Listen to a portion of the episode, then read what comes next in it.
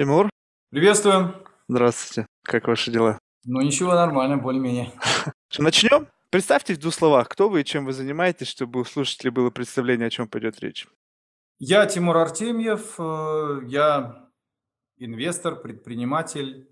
Меня интересует технология, и э, я родился в 1974 году, застал и Советский Союз, и перестройку, и э, потрясающие нулевые, и улетел в Лондон с какими-то непростыми ситуациями, потом выяснилось, что все хорошо. А, Ну, в общем, интересная жизнь. Это, вы знаете, я когда, ну, просто в любом случае немножко изучал, старался изуч- изучить вашу биографию, первое, что меня вот прям так вот заострило мое внимание, поскольку как бы это такая очень интересная тема, это тема, которая связана с, э, ну, ва- ваш интерес связанный с э, продолжительным, увеличением продолжительности жизни. Вот это, это что это за история? То есть это такой глобальный тренд, когда люди хотят всевозможными путями увеличить продолжительность своей жизни. То есть это ведь не только история о здоровом питании, там, либо о правильном образе жизни, о, о использовании как бы дополнительных биотехнологий, вообще в принципе технологий для того, чтобы человек мог ну, жить, э, не, не просто существовать, а активно жить э, более, более длительный промежуток времени. Ну, у меня история более, м, скажем, понятная с точки зрения мотивации. Я просто жил в позднем Советском Союзе ребенком, и это было совершенно потрясающее время, когда было гораздо больше свободы, когда было гораздо больше счастья и, ну, какого-то ощущения богатства, скажем так, и ощущения будущего. И просто сейчас этого всего нет, и очень хочется все-таки как-то еще испытать при жизни это ощущение, но вот есть полное впечатление, что не в 21 веке. Поэтому, собственно говоря, и придумываем лекарства от старости. Понятно. А что это за лекарство вообще? И вообще, если говорить о самой старости, ну, то есть, э, можно ли вообще остановить старость? Над- Ну, Просто конечно, когда... можно. Окей, ш- ну и как? Ну, вопрос как? Надо сделать суперкомпьютеры, надо просчитать, надо сделать а, модели, электронные модели клеток. Например, сделать э, клетка соединительной ткани, ткани, так называемые фибробласты, да, вот надо, чтобы они работали в компьютере, silico, и посмотреть, как они работают. Существует огромное количество конфликтующих э, теорий, даже нобелевские лауреаты спорят друг с другом и никак не могут доказать, кто из них не прав. И нам нужна такая модель. Когда мы ее построим, мы сможем понять, кто же все-таки был неправ, да, отсоединить а, верное от неверного. И уже на, на базе вот, этих, отфи- вот этого отфильтрованного знания, потому что сейчас слишком много знаний по, био, по биологии, по биотехнологиям, то есть там 14 миллионов статей, вы же не сможете их прочесть даже за всю жизнь. Мгм. Так вот, когда удастся отделить верное знание от неверного, построить рабочие модели, тогда можно будет реально понять, а что же, собственно говоря, приводит к старению. То есть сейчас есть десятки разных компаний, которые так или иначе а, методом умного научного тыка пытаются просто угадать, но это все очень высокорискованные проекты, потому что но это все равно как говорить, что люди умирают от воды, да, потому что вот все, у кого, э, так сказать, была в организме вода, и все, кто пил воду, все умирали. Именно то же самое мы можем говорить про любые биомаркеры в теле, да, о, обнаружены биомаркеры, и там люди там живут моложе или живут старше. Там.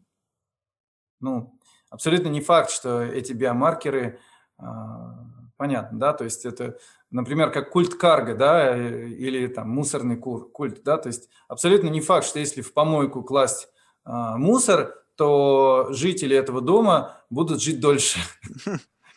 Ну да. Поэтому наличие биомаркера, такого как мусор в помойке, не означает, что это как-то связано с продолжительностью жизни, да.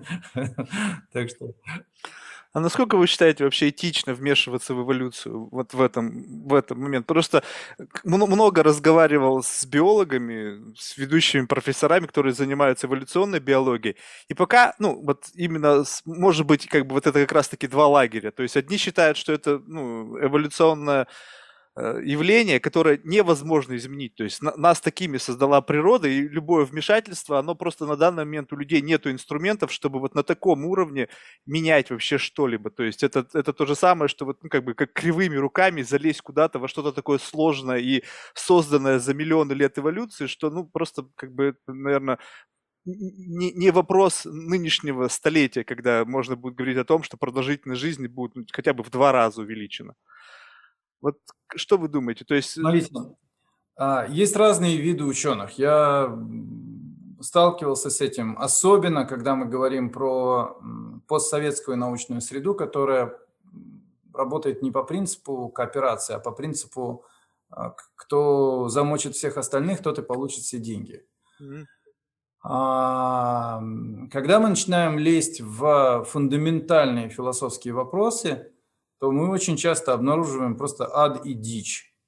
То есть сама по себе постановка вопроса, насколько то или иное этично. Ну, там, не знаю, насколько этично одевать обувь. Ну, природа же нас создала босыми, правильно? Мы же не в ботинках вылезаем, рождаемся на свет Божий, правильно? Угу. Вот, ну, вопрос хороший, да? И там, или там, насколько этично садиться в автомобиль и перемещать себя за там тысячи километров, э, перенося свои бактерии, вирусы в совершенно другой ареал, где, где их ну, там, никогда в жизни не было. Поэтому давайте э, поймем для начала терминологию, да, то есть что мы называем этичным, и тогда мы поймем, этично или нет. Окей, okay. а вот если, скажем так, продолжительность жизни будет существенно увеличена, то э, в этом отношении как, как будет развиваться именно эволюция? То есть сейчас ну, у людей есть определенный какой-то такой, знаете, дедлайн, то есть что многих и, и многие вот этот дедлайн движет многими, э, скажем так, устремлениями человека, что мне нужно успеть сделать это, мне нужно успеть сделать это, успеть сделать это. Уже сейчас заметно, что вот продолжительность жизни по сравнению там, не знаю, столетней давностью увеличилась значительно. И люди стали более спокойно относиться к своему времени. Уже сейчас не существует такого бзика о том, что вот мне нужно успеть там выучиться на одного, там успеть сделать карьеру. Люди сейчас вполне себе успешно успевают там сменить направление неоднократно в своей жизни, потому что нету вот такого такого как бы бесконечной гонки. Но если продолжительность жизни будет существенно выше, не скажется ли это на вот таком как бы человеческом прогрессе? Потому что нам не нужно будет никуда спешить, мы будем себе жить и как бы наслаждаться жизнью, и у нас не будет какой-то там резкой отметки. Вот надо успеть выучиться, устроить карьеру и нарожать там потомство и благополучно уйти на пенсию. Вы же знаете этот анекдот про разговор туриста, который сошел только с корабля, и аборигена на острове, который под пальмой лежит. Знаете? Не, я не слышал. Ну, выходит европейский турист только с работы, только с офиса, значит, он там с корабля, значит, вот ступил на берег, наконец-то доплыл.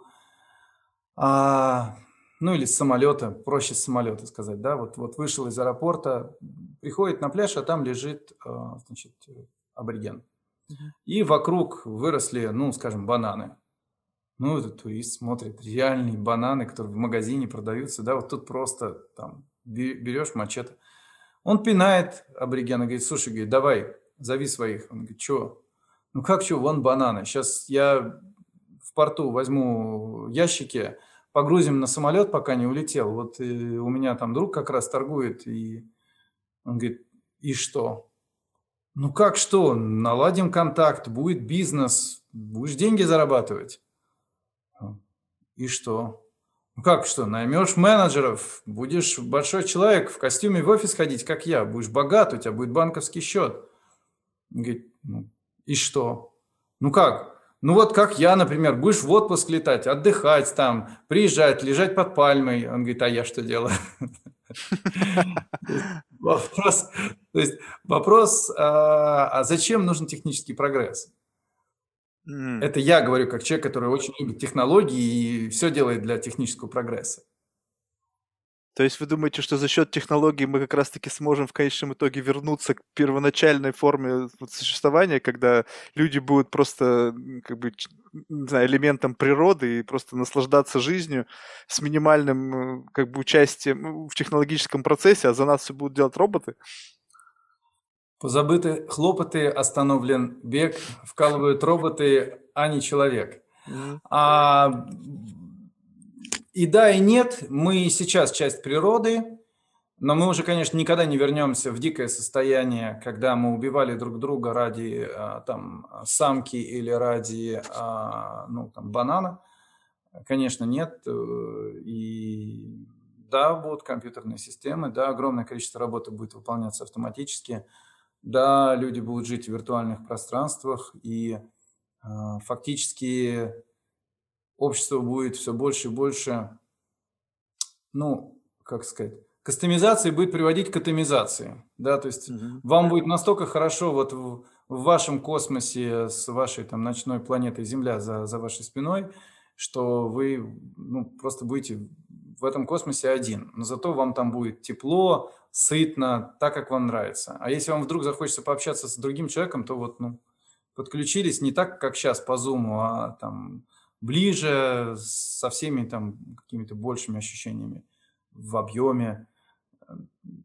Но в целом, да, мы будем более расслаблены, более счастливы, меньше будем заморачиваться на выживании и больше будем думать о гуманном, о том, что есть кто-то, кто получил травмы в детстве, и их надо как-то тоже вылечить. Ну, как-то так. Вот это вот интересная концепция, э, что вы сказали, что мы будем как бы а, изолированы, но в то же время мы будем иметь возможность подключаться. А вот вам не кажется, что уже сейчас вот есть определенный тренд на то, чтобы людей вот так вот изолировать, дать им невероятное количество контента для поглощения, чтобы они, грубо говоря, вот у них э, было все время, ну то есть э, понятно, что работу там никуда не, выч... не выкинули из этого процесса, но тем не менее, то есть сходил на работу, сейчас уже даже ходить никуда не нужно, работа из дома, потом подключился к какому-нибудь источнику информации, и все, и пошло. Там и Netflix, и игры, не знаю, виртуальную реальность скоро имплементируют. Все только ради того, чтобы человека как раз-таки замкнуть в каком-то пространстве, не давать ему возможности э, ну, как бы думать о том, чтобы вот, что происходит вне этого мира, и тем самым начать этого, этих людей контролировать. Вы знаете, вот э, у меня мама последние несколько лет находилась в Москве, но там месяц назад умер мой отец, и я ее привез э, сюда, наконец-то, потому что до этого она заботилась о моем папе и не могла путешествовать. И это очень интересно, как человек, который, который ну, по сути, сидел постоянно на ОРТ, НТВ, и понятно, что там не дают людям вариантов размышлять, да, там есть четкая повестка дня, есть мы и враги, ну и так далее, вы прекрасно знаете. И это очень интересно, как человек, который, ей 80 лет, вдруг начинает видеть какие-то совершенно другие новости, в которых совершенно все по-другому освещается. Причем, ну, этих новостных каналов много разных, и есть варианты, и тот же самый Соловьев есть с ОРТ. И вдруг она начинает видеть по-разному, по-другому. Я думаю, что вот этот страх, что нас загоняют, нас, значит, пытаются сузить наше сознание, это какая-то конспирология.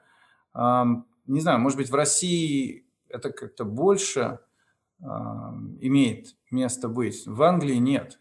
В Англии а, это просто выгодно и более комфортно. Зачем выходить на холодную улицу в феврале, если можно сидеть дома в тепле и там играть в компьютерную игру и получать ничуть не меньше удовольствия? То есть это выбор. Я при этом живу рядом с несколькими аэропортами. Я могу даже сейчас поехать и полететь вот практически куда захочу. Да, но вот как раз-таки в этом-то и смысл. То есть я не знаю тоже, как обстоят дела в России, я уже 15 лет не живу, но тем не менее, у вас есть возможность, вы только что сказали ключевую фразу, у вас есть возможность свободы передвижения. Скажем так, что есть аудитория, у которых нет возможности передвижения. И когда они видят, а сейчас как раз-таки возможность видеть то, как живут другие люди, и ощущать этот разрыв на себе очень велика, то а, возникает внутреннее напряжение, то есть люди чувствуют это неравенство, их и начинает это бесить, раздражать. И поэтому э, создавать возможность для них, создать некую виртуальную реальность реальной жизни, которая не требует от них затрат на private jet, на перелет даже самый банальный и так далее, сидя дома, дает им возможность вот этот стресс немножечко как бы стравливать, вот это вот э, негативное напряжение для того, чтобы ну, в один момент времени это не закипело и люди не взорвались. Вы знаете, вот, э, безусловно, то, что вы называете, это имеет, место быть, причем это имеет место быть на государственных телеканалах, и задача именно стравить стресс и заставить человека опять дальше работать э, за копейки и жить так, как он живет. А при этом я могу сказать, что есть альтернативные гуманные ценности, когда предоставляются там, ну не знаю, африканцам каким-нибудь, предоставляются планшеты – и они начинают учиться. То есть, да, мы не можем каждому дать э, private jet. Да, это полное безумие э, над бизнесом, экономикой, над ругательством над природой. Это невозможно. Но мы можем каждому дать шлем виртуальной реальности, и он может летать сутками в этом private jet, хоть э, в кресле пассажира, хоть в кресле пилота. И это дает понимание – например, Microsoft авиасимулятор позволял когда-то, не знаю, как сейчас, даже получить лицензию пилота, если ты все верно делаешь, управляя авиасимулятором. Поэтому это гораздо лучше, чем ничего. И я думаю, что сейчас у людей гораздо больше есть свободы, чем раньше – даже если ты сидишь в каком-нибудь жутко депрессивном городе, и э, у тебя все плохо, ты можешь взять с помойки, условно говоря, iPad, ну или там планшет какой-то, да, загрузить бесплатно обучающие материалы по программированию, получить, опять же, бесплатно подписаться, получить первую работу на программиста, ну а дальше, что называется, вопрос только того, что вложили в тебя твои родители. Если, в принципе, они в тебя вообще не вкладывались, ну, то есть, ну, тогда, возможно, ты тупиковая ветвь эволюции, да, и мне это очень неприятно говорить, но возможно, да, мне неприятно это говорить. Вот, а, а если ты не тупиковая ветвь, если у тебя перед, ну, есть же огромное количество родителей, прародителей, они все выживали и как-то соображали, да, то, соответственно, ты, наверное, справишься и выучишься или на программиста, или на доктора, или, ну, в конце концов, на парикмахера. И сможешь заработать, и сможешь полететь, и купить себе билет на какой-нибудь там лоу-костер типа «Победа». А, а вот вы думаете, вот у людей сейчас, вот, несмотря на то, что есть очевидная мотивация – на то, чтобы действительно трудиться и создавать что-то в целом. Вот не видите, что, э, скажем так, э, многие люди, несмотря на то, что есть очевидное ну, такое правило, что если ты будешь трудиться, то в конечном итоге ты что-то получишь, все равно сейчас не особо, то есть им такое ощущение, что проще жаловаться на жизнь, но ничего для этого не делать. Ну, люди очень сильно травмированы. Тут беда в том, что действительно очень жестко все в мире. Ну, правда, да, очень жестко. И, к сожалению, есть э, очень сильная геронтократия, когда мы так сильно заботимся об очень престарелых людях, которые в силе и утверждают свои правила и законы, что молодым людям просто очень тяжело все эти ноши я не знаю, вы в Калифорнии или где? Не, я ну, в Нью-Йорке. Хорошо, в Нью-Йорке. Ну, приведу пример тогда, э, да даже тот же самый Нью-Йорк, да, ну, там, полное безумие. У меня была квартира в Нью-Йорке. Она mm-hmm. была просто покрашена стены белого цвета. А квартира маленькая, ну, там, две спальни, но она маленькая. Ну, там, может, не могу точно сказать, сколько метров, но, может, 100 квадратных метров, может быть, mm-hmm. меньше. Вот. А, и, по-моему, меньше. И я захотел покрасить. Ну, белые стены в белую краску. Да? Mm-hmm. Ну, сколько это может стоить? Ну, тысячу долларов. Ну, по идее, да? Но это mm-hmm. не должно стоить больше. Это просто несколько белых стен, которые надо просто покрасить белой краской. Мне выставили цену в 15 тысяч долларов. Я никак не мог понять, в чем дело. Это было там 10 лет назад. Мне сказали, понимаешь, вот есть албанская мафия, и, ну, поэтому вот там в краске не должно быть свинца, асбеста, там и еще тысячи наименований, и, в общем, все это должно быть согласовано с пожарным департаментом и так далее, и так далее, и поэтому, да, а, это никак иначе, как геронтократии не назовешь, да, абсолютно очевидное действие, да, mm-hmm. это громадное количество препонов. То же самое, например, в Калифорнии, то есть дома старые, не отремонтированные, потому что их не продают, потому что если ты его продашь по новой цене, то ты начинаешь платить новый налог. А пока ты его не продаешь, то ты платишь старый налог, который там в 10 или в 15 раз меньше. Э, это тоже геронтократия. Да? То есть, к сожалению, этого очень много. И да, действительно, людям, многим проще жаловаться, тем более, что у многих из нас было такое, скажем так, ну, достаточно спокойное уже детство – радостная, счастливая, там, обеспеченная, сытая, с компьютерными играми, что да, да, инфантилизм, жаловаться на жизнь, да, что очень много этого. Ну, просто вы только что сказали, что с учетом демократизации того, что сейчас э, открыт доступ к, к образованию, и в то же время открыта огромная платформа. То есть, если раньше, даже я по себе помню, когда наш бизнес начинался, а поскольку у нас очень маленькая команда, нас рассматривали как, ну, как, знаете, как фрилансеров, как что-то такое, ну, как бы, ну, вот несерьезное. И когда мы, значит, пытались э, сотрудничать с какими-то крупными корпоративными гигантами, да, которые впоследствии стали нашими клиентами, поначалу они просто, ну, как бы они не понимали, вот как можно с такой маленькой организацией сотрудничать, когда, допустим, есть там какое-то digital -агентство там мировое, в котором там десятки тысяч сотрудников, и несмотря на то, что мы делаем то же самое, но стоит это там, ну, не знаю, там два нуля убрать там дешевле, они предпочитали работать с ними. Сейчас рынок открыт, сейчас есть варианты, когда люди могут сотрудничать э, ну, с кем угодно, но, тем не менее, вот вам, пожалуйста, возможность обучения достаточно, как вы сказали, на планшете, который там стоит, ну, не знаю, 3 копейки, даже если поддержанный. Знать бы учиться, и есть, опять же, возможность работать вне зависимости от того, где ты находишься. И несмотря на это, люди предпочитают идти путем, не знаю, осуждения там власти, жаловаться там на все остальное, вместо того, чтобы просто складывается ощущение, что у людей нету на самом деле устремления на э, какое-то вот э, не знаю, самореализацию, и им было бы комфортно, если бы был какой-то там безусловный доход, который сейчас все говорят об этом, там, universal basic income, чтобы всем платили там какую-то маленькую денежку на то, чтобы вот они, ну, не умерли с голоду, а дальше они просто сидели бы, ничего не делали, в Твиттере там жаловались на свою жизнь, и все, жизнь удалась. А вы говорите сейчас скорее про американцев или про русских или про кого? То есть, мне кажется, это все-таки достаточно, вот, надо рассматривать в контексте конкретной национальной истории. А мне кажется, это очень схожая история вне зависимости от стран. Не, ну, ну давайте так. Американцы в целом схожи с русскими. Ну, очень, ну, да. очень много похожего. Поэтому, mm-hmm. если мы говорим не про весь мир, а конкретно про американцев и русских, mm-hmm. то вот могу сказать так, идет колоссальная эпоха перемен сейчас. И эти перемены, они уже, честно говоря, очень многих людей утомили очень сильно. Не меня, мне нравятся перемены, но очень многие утомлены. Почему? Люди в целом в большей массе своей не склонны к переменам.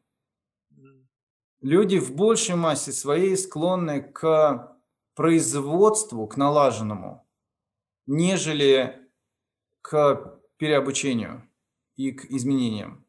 И это продиктовано очень глубинными корнями на уровне биологии, на уровне там, биологии бактерий. Да? То есть вот как старение, например, это очень древний механизм, который возник очень-очень давно. Точно так же и вот механизм в целом поведения – я могу его обрисовать примерно так, что в любой популяции 96% должно быть воинов и 4% изобретателей. Угу. Ну, там или два. Понимаете, да? Потому что, с одной стороны, популяция должна быть достаточно сильной, чтобы отстоять набеги ровно такой же популяции соседней, да, и поэтому большинство должно уметь просто тупо воевать. И для этого не надо думать, обучаться, да, надо просто исполнять команды и не думать. Ну, понятно, что там на поле боя надо думать, но я имею в виду не философствовать. Вот. При этом должно быть какое-то очень небольшое количество условных мутантов, которые не могут воевать, но они могут что-то изобрести новое. Там, полковник Кольт, условно говоря, да, который изобрел Кольт. Вот. Соответственно, эм, ну, понятно, что эм, люди хотят, как любые воины, они хотят, чтобы ими командовали. А кто ими сейчас командует? Я прошу прощения, Трамп или Байден – но я послушал речь Байдена, меня не очень впечатлило, при том, что я в целом, а, в целом за а, демократию, и мне а, в целом демократы более симпатичны, чем республиканцы, но меня не впечатлил Байден. Ну, уж про российскую действительность я вообще не буду говорить, да, то есть вопрос заключается в том, что государство должно быть лидером – а если у нас э, в глав, главы государства это пенсионеры, ну, то есть люди реально пенсионного возраста. Ну, я, опять же, я не про эйджизм, ради бога, ну, просто, ну, ну, как-то вот нету лидерства, на мой взгляд. Есть э, пустые разговоры про то, что сейчас мы всех вот тут Китай догоним и перегоним. То есть вот на данный момент я вижу единственного сильного лидера, на самом деле сильного, это Китай. А вы думаете... Вот. И там, кстати, народ не жалуется, и там народ прет по полной программе, и там нет вот этих жалоб, и там нет вот этого ощущения и ухода в виртуальную реальность. Там все очень воодушевлены, и математику учат и, и так далее. Олимпиады выигрывают и так далее. То есть это получается спрос, государство создает определенный импульс э, для того, чтобы э, взращивать нацию, готовую к конкуренцию и к борьбе со всем миром? Ну, вот готовую к борьбе. Мне, мне не нравятся любые воинствующие вещи. Ну, но... борьбе любого рода, а, интеллектуальной, лидерство. экономической борьбе. Лидерство. А, ну окей. Лидерство. Конкуренция. Не то, чтобы борьба, а именно конкурентоспособность. Да? Mm. Ну, то есть, э, как эллинизм, да, мы все хотим быть красивые, сильные, там, способные постоять друг за себя и друг за друга. Ну, как-то так.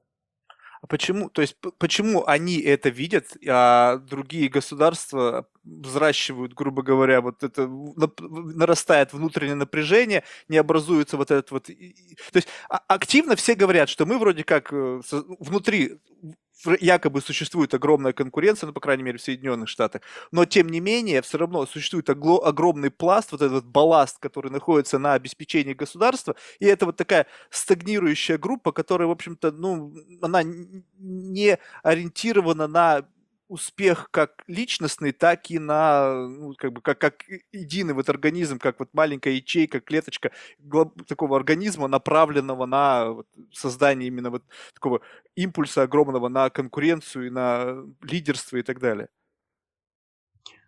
Вы знаете, я в целом руководствуюсь идеей любви ну, базово, да, то есть я считаю, что любовь – это самая главная ценность, ну, даже если вы в церковь пойдете, Бог есть любовь, ну, то есть это все понятно, гуманность. Но несмотря на то, что моей единственной ценностью в жизни является гуманность и любовь, я при этом могу сказать, что мы сейчас испытываем в мире абсолютно звериный оскал ползущего гуманизма. Звериный. То есть идея это хорошая, но за что боролись, на то и напоролись. Когда мы начинаем оказываться в ситуации, что здесь сейчас нужно принять решение, то мы должны судить. А судейство, как известно, грех. И поэтому мы стремимся убежать от этого. И когда мы убегаем от судейства, убегаем от этого греха, мы соглашаемся на то, на что не должны были бы соглашаться.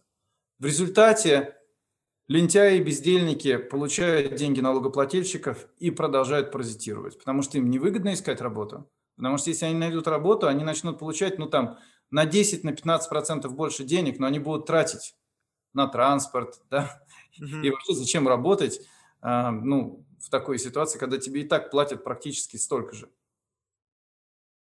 Ну и огромное количество подобного всего происходит. Когда страшно просто, вот сейчас посмотрите в Фейсбуке, что происходит, да, ну там несколько лет назад, 2-3 года назад, страшно было в одной комнате оказаться с женщиной. Ну да. Да? Ну как? И вы хотите, чтобы компания конкурировала с Китаем, например, где не страшно? Ну, так не бывает. Китайцы сейчас прекрасно проводят эксперименты, я не оправдываю их, я просто говорю по факту. Да, вот хорошо, фашистская Германия делала эксперименты на людях. Да, слава богу, весь мир победил фашистов, нацистов. Но при этом не забывайте, что медицина и биология совершила колоссальный, гигантский скачок за эти годы нацизма, потому что были сделаны такие эксперименты, которые никогда не были бы сделаны в нормальной цивилизованной жизни. Это я не к тому, что я это оправдываю. Конечно же, это категорически неприемлемо и неэтично. Но, как говорится, нет худа без добра и добра без худа. Вот то, что вы затронули, это же на самом деле действительно какой-то просто madness, когда начинается вот эта вот история там с, с гендерной идентификацией, когда вот это вот э, какое-то, ну, то есть вот все, что происходит сейчас, вот это вот walk culture, ну, просто это, не знаю, сносит голову. И такое ощущение, опять же, что у людей слишком много свободного времени, чтобы вот эту вот всякую фигню культивировать в своей голове, а средства, которые сейчас есть с точки зрения распространения контента, они вот этот вирус рассылают, и вот у людей с как бы отсутствием критического мышления, а он как бы вот очень хорошо оседает и начинает паразитировать. И превращается это во что-то странное. Я просто не представляю, что это из этого может вырасти, когда я сейчас получаю имейл, и там в подписи у девушки, там она себя гендерно идентифицирует и пишет, как к ней нужно там обращаться. То есть вот именно her, she, там, ну вот это вот. Или, ну, то есть это же бред какой-то. То есть как с этим дальше жить? А, ну, вот вопрос, э, опять же, вопрос готовности. А готовы ли мы эти травмы? Я приведу пример очень интересный. У меня было там три года назад, у меня был опыт такой. Я приехал в Подмосковье, мы там совершенно замечательно провели время в компании там, 15 людей, которых я видел первый раз в жизни. Меня туда привел мой хороший приятель, хороший друг. И, ну, так случилось просто, что я понял в какой-то момент, что я там самый а, capable, да, самый способный как-то помогать а, окружающему человеку, поэтому я реально там ходил и просто что-то советовал, помогал там как-то. И вот э, мы ехали, перемещались на нескольких машинах, и с моим roommate, то есть мы там в одной комнате, а, значит, нас а, поселили, мы ехали в его машине, и там же была его сестра, а она как бы вот Би, она и туда, и с мальчиками, и с девочками не, не могла определиться. И, ну, я разговаривал с ними, я говорю, говорю, а что? Ну, он говорит, ну, вот у нас там моя мама рано умерла, вот сестра, она была только со мной и с папой, ей поначалу было очень тяжело, но потом она нашла способ, как с нами общаться, и мы ее приняли. Вот. Он говорит, ну, я ее не обижал, хотя она обижалась. Я говорю, послушай, услышь себя, ты говоришь, ты ее не обижал, хотя она обижалась. То есть ты ее все-таки обижал. Он такой, нет. Потом подумал, говорит, ну вообще-то да. А вот теперь представьте себе, маленькая девочка, мама по какой-то причине погибла, она оказывается в абсолютно мужском мире. И она пытается вести себя как женщина, но в какой-то момент она ломается. И она начинает вести себя как мальчик. И тогда брат и папа начинают ее поощрять да, это колоссальная травма, в которой ребенок не виноват. И вот теперь эта девочка, я не говорю, что это конкретно та, да, пишет и говорит, я не знаю, я кто, я мальчик или девочка, потому что все гормоны изнутри ее рвет, что она женщина, а все страхи и модель выживания, что она мужчина. И вот вопрос, а готовы ли мы спасти эту девочку?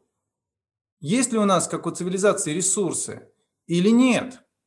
И это абсолютно не праздный вопрос, потому что мы прекрасно помним, что, например, там греков или там римлян а, в итоге победили варвары, потому что люди улетели в космос со своим гуманизмом. А варвары, им было абсолютно вообще по барабану на всех на этих травмированных людей. Они их всех засунули в армию и победили. И грань эту найти чрезвычайно сложно.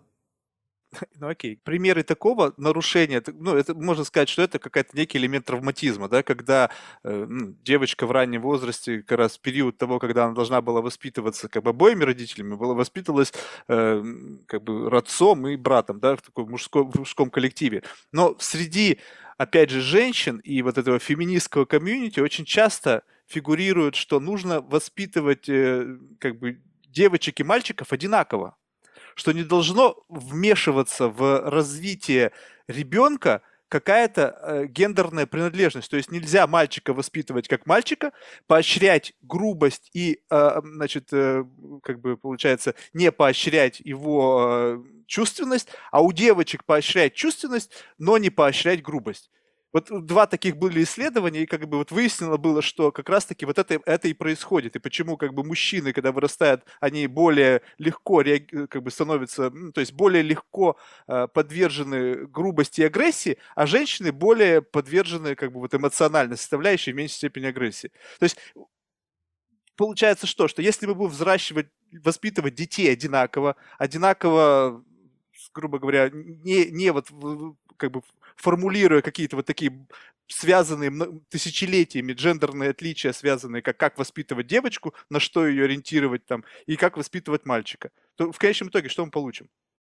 Я вам скажу, вот вы сейчас озвучили целый комплекс э, предубеждений, э, ошибок, э, и это прям такая дикая смесь, что можно даже, я не буду вот в ней разбираться, да, и отвечать на ваш вопрос – вот, я скажу э, просто. А, знаете, в Советском Союзе э, в детских садах мальчиков наряжали зайчиками, а девочек снежинками. Поэтому мальчики выросли трусливыми, а девочки холодными. То есть тут, э, тут такая ситуация. Я, для меня всегда есть очень простой тест. Мы племенные животные, мы нифига не семейные животные, мы племенные. Мы привыкли жить в племени. Это не значит свальный грех или оргии. Это в племенах на самом деле была очень даже вполне себе семейная там и, и нормальная целомудренная динамика. Но там не было того, что мужчина с женщиной всю жизнь были э, моногамны и только вместе. Нет. Там было какое-то количество времени мужчина проводил с одной женщиной в племени, потом был один, потом э, начинал общаться с другой женщиной в племени, но, то есть там была последовательная моногамия, но я так предполагаю, да, вот для меня это такой тест. И мальчиков и девочек совершенно точно нужно воспитывать по-разному. Хотя в некотором смысле формула одинакова. Формула звучит так. Родитель того же пола, а, вернее так, родитель противоположного пола говорит, ребенок, я тебя очень-очень люблю, безусловно, просто люблю и все, как, какой бы ты ни был, люблю тебя. Все. Не позволяю тебе баловаться, но люблю. А родитель того же пола говорит, смотри, ребенок, это делается так. И в данном случае девочку любит папа, а мальчика любит мама. Девочку учит мама, мальчика учит папа. И здесь совершенно точно обучение происходит разным образом. Беда и трагедия нашего поколения в том, что война унесла огромное количество жизней мужчин. И это породило ситуацию, когда мужчины имели сразу несколько семей параллельно. Ну, после военное время, бэби-бумеры, да, это все понятно. И это породило колоссальную проблему, что женщины рвали эту, этих мужиков между собой. Соответственно, возникла абсолютно жесточайшая конкуренция. И как следствие примитивнейшие выводы, что женщина уводит мужика женщина уводит мужика. Мужик это что, корова, что ли, чтобы его увести? Вот. И э, это все породило э, все то уродство, которое есть сейчас. И колоссальный технический прогресс и потребность в том, чтобы мужчины очень много работали, особенно в частности там на военную машину, да, когда была гонка вооружений. Это требовало колоссального напряжения всех трудовых ресурсов страны, чтобы просто конкурировать с, там, ну, Советским Союзом, конкурировать с Америкой, например. И поэтому очень многие мальчики выращены мамами и обучены мамами, что категорически огромная ошибка. И поэтому нам, мальчикам, надо становиться мужчинами уже там в свои 30 плюс, 40 плюс. А очень немногие готовы работать над собой. И поэтому возникает вся эта каша. То есть мы имеем перед собой колоссальную поколенческую травму а, на протяжении десятилетий, которая обусловлена очень многими причинами. В частности, одна из причин – это вообще ком- контек- как это сказать, концепция империи. То есть концепция империи, она на самом деле устарела. Нам больше не нужны империи. Нам вообще не нужно ядерное оружие. Ради кого? Русские, американцы, китайцы. Мы что, серьезно хотим друг друга уничтожать? Нет, конечно. Мы летаем а, друг к другу, улыбаемся, пожимаем руки, покупаем друг у друга айфоны, а, там, древесину и, а, я не знаю, что еще, чай, да, условно говоря. Вот. Конечно, нет. Или Теслу там покупаем, или что там у американцев покупаем, не помню. Доллары. Доллары мы покупаем. Да, доллары. доллары. Вот. вот. То есть, понимаете, то есть, э, конечно, нет. Наши реальные враги человечества – это ну, какие-то наркокартели, это какие-то государства-изгои, которые там пытаются что-то сделать такое. И все. Нам для этого нужно буквально там несколько армий, частных военных компаний, которые просто будут держать под контролем. Нам нужны инспекции там, по принципу МАГАТЭ и так далее. Да? То есть просто нужно держать всю территорию планеты под контролем. И нам не нужны, нам, нам не нужны даже эти 193 стран. Вот нам это не нужно. Нам нужны десятки тысяч стран, которые все управляются через компьютерные системы поддержки принятия решений. И каждый маленький регион – это отдельная страна, которая живет как хочет. Тогда было бы гораздо проще. Тогда не надо было бы воевать за территории. Просто каждая отдельная территория была бы отдельной страной. Вот, например, там сейчас была война Армении и Азербайджана. Мне очень было печально смотреть, потому что у меня есть друзья армяне, есть друзья азербайджанцы. Да? А Нагорный Карабах – это вообще семь отдельных субъектов. И вот если бы это было семь отдельных стран, которые жили бы сами по себе и сами бы решали, как они там общаются с азербайджанцами и с армянами, то не было бы никакой войны, не убивали бы никто никого и так далее. Не было бы расходов на все на это. Людям не пришлось бы работать. А, матери, которые вырастили своих мужей, э, своих детей, не пришлось бы горевать на их могилах. Да? То есть это же колоссальные потери. Вот. Я просто к тому, что а империям выгодно, империям выгодно разделить нас, разбить нас, чтобы мы были одни. А, им выгодно сделать так, чтобы мы были слабыми, им выгодно морочить нам голову. Им выгодно рассказывать, что вот э, там, ну как по Оруэллу, да, там одна воюет Океания, воюет там с кем-то еще, там, не помню. Да? Вот. А, и, и это все для чего делается? Это делается для эксплуатации. Ну вот вы думаете, вот сколько вот этот будет продолжаться вот это создание искусственного образа врага? Во всех странах почти есть. Я не знаю, что сейчас, наверное, единичные страны, которые не культивируют вот этот образ внешнего врага для того, чтобы использовать это вот такой старый инструмент для сплочения нации. Это же, ну, как бы уже, ну сколько, это, мне кажется, уже не работает. Или работает только с теми поколениями, которые в себе еще несут память о, о войне, о вот этих вот событиях, которые там когда-то были. Ну, это же уже такой какой-то, не знаю, пережиток прошлого, такой рудимент, который должен просто отвалиться. Это пока еще очень даже работает, и пока более 51% населения а, встают под флаги, опять же, руководствуясь тем самым принципом воинов, да, что им нужно защищать, а, инстинктивно встают под флаги, знаете, объединяются, чтобы дружить против кого-то, объединяется перед грозным лицом врага. И это очень глубоко в наших инстинктах. Поэтому это есть. Это очень глубокие инстинкты, которые изучаются, кстати, такой наукой, как этология, и там это все можно лучше узнать. И это есть, и это будет до тех пор, пока мы не начнем с этим бороться, так же, как сейчас там борются какие-нибудь там МИТУ или, а, ну и так далее, да, за права там кого-то. Вот, А вот а как вот быть вот самоидентификация? Сейчас мир открыт. Вот, допустим, вот что вы, что я сейчас, мы находимся на территории другой страны.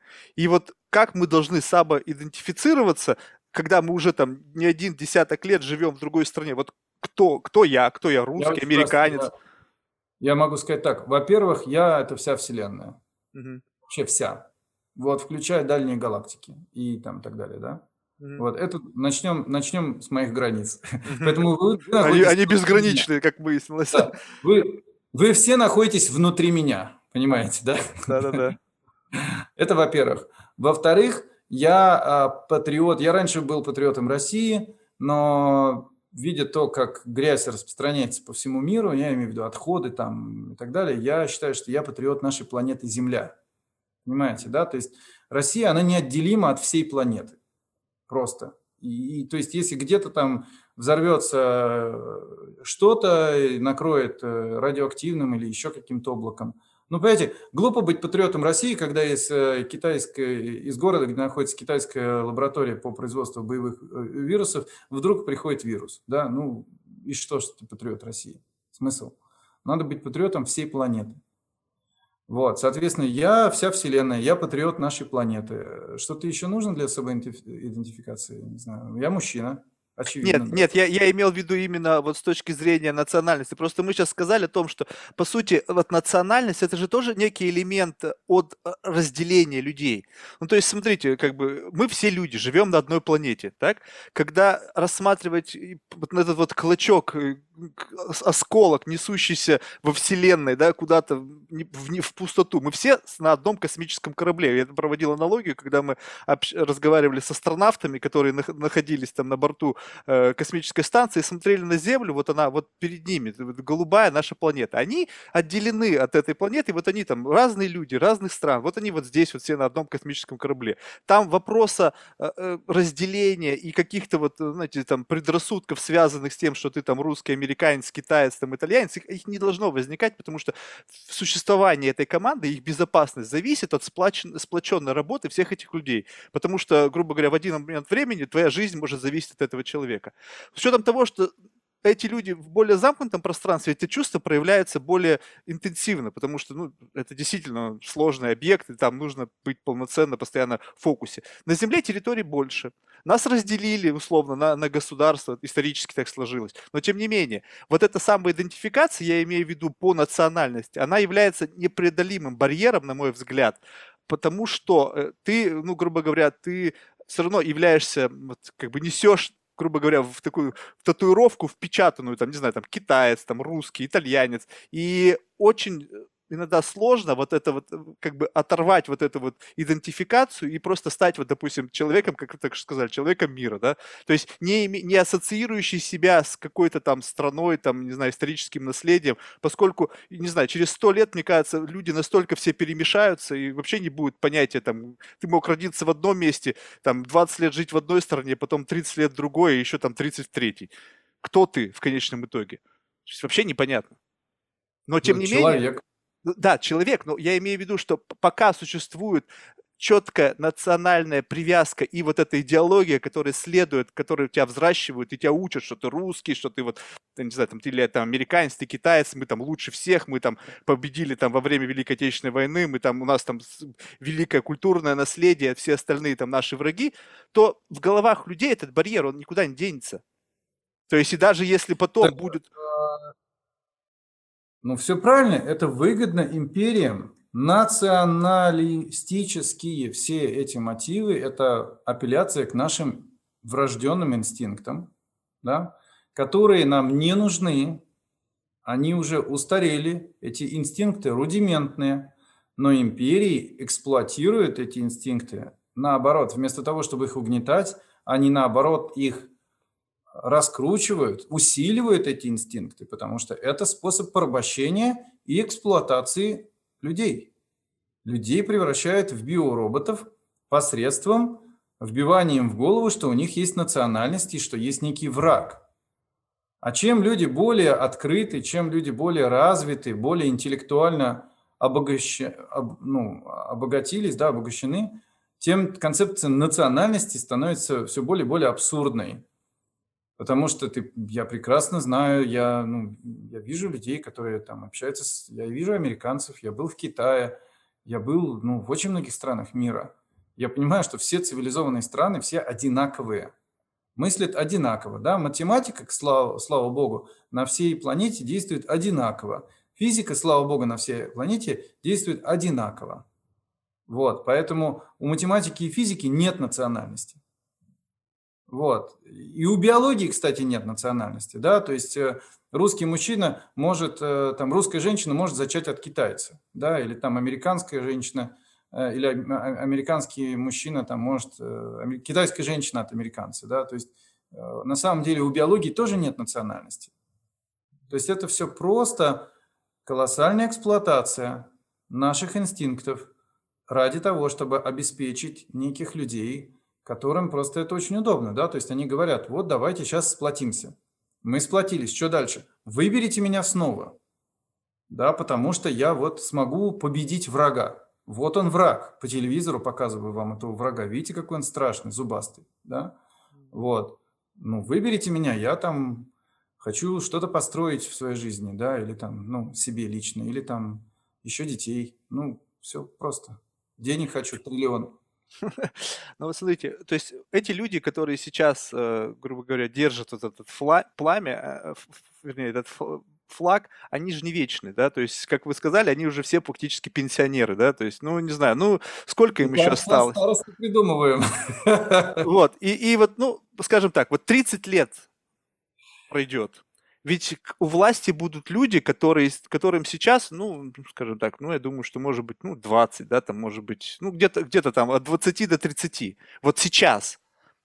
И думаете, когда они будут Э, скажем так, возглавлять государство по всему миру, поскольку сменение, смена поколения, она идет везде, то есть, опять же, вне зависимости от географии.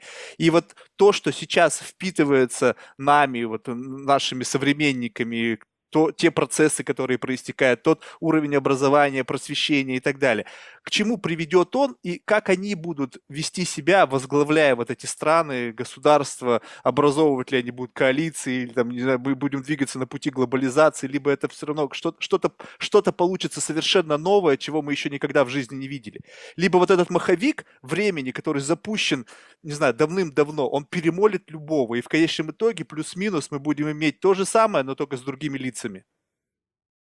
Не, вообще нет. Вообще да? нет. За следующие 30 лет произойдет уберизация государственного управления.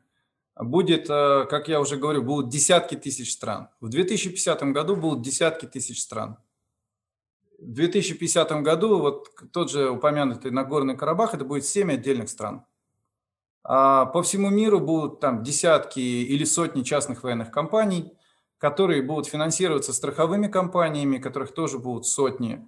Эти страховые компании будут страховать все риски отдельных территорий, и им будет категорически невыгодна любая война. И частным военным компаниям тоже будет категорически невыгодна любая война. Они будут, по сути, охранниками. Да? И они будут совместно, эти ЧВК, оперировать, э, э, координироваться, чтобы какой-нибудь наркобарон или какой-нибудь условный э, там севера какой-нибудь лидер не сделал ядерную бомбу или там биологическое оружие или еще что-то. И будут просто инспектировать эти территории, убеждаться, что там все прозрачно, что там все нормально, демократично, ну не демократично, а безопасно. А дальше позволять людям жить в любой диктатуре, если им это нравится. Вот тут То есть это можете, означает...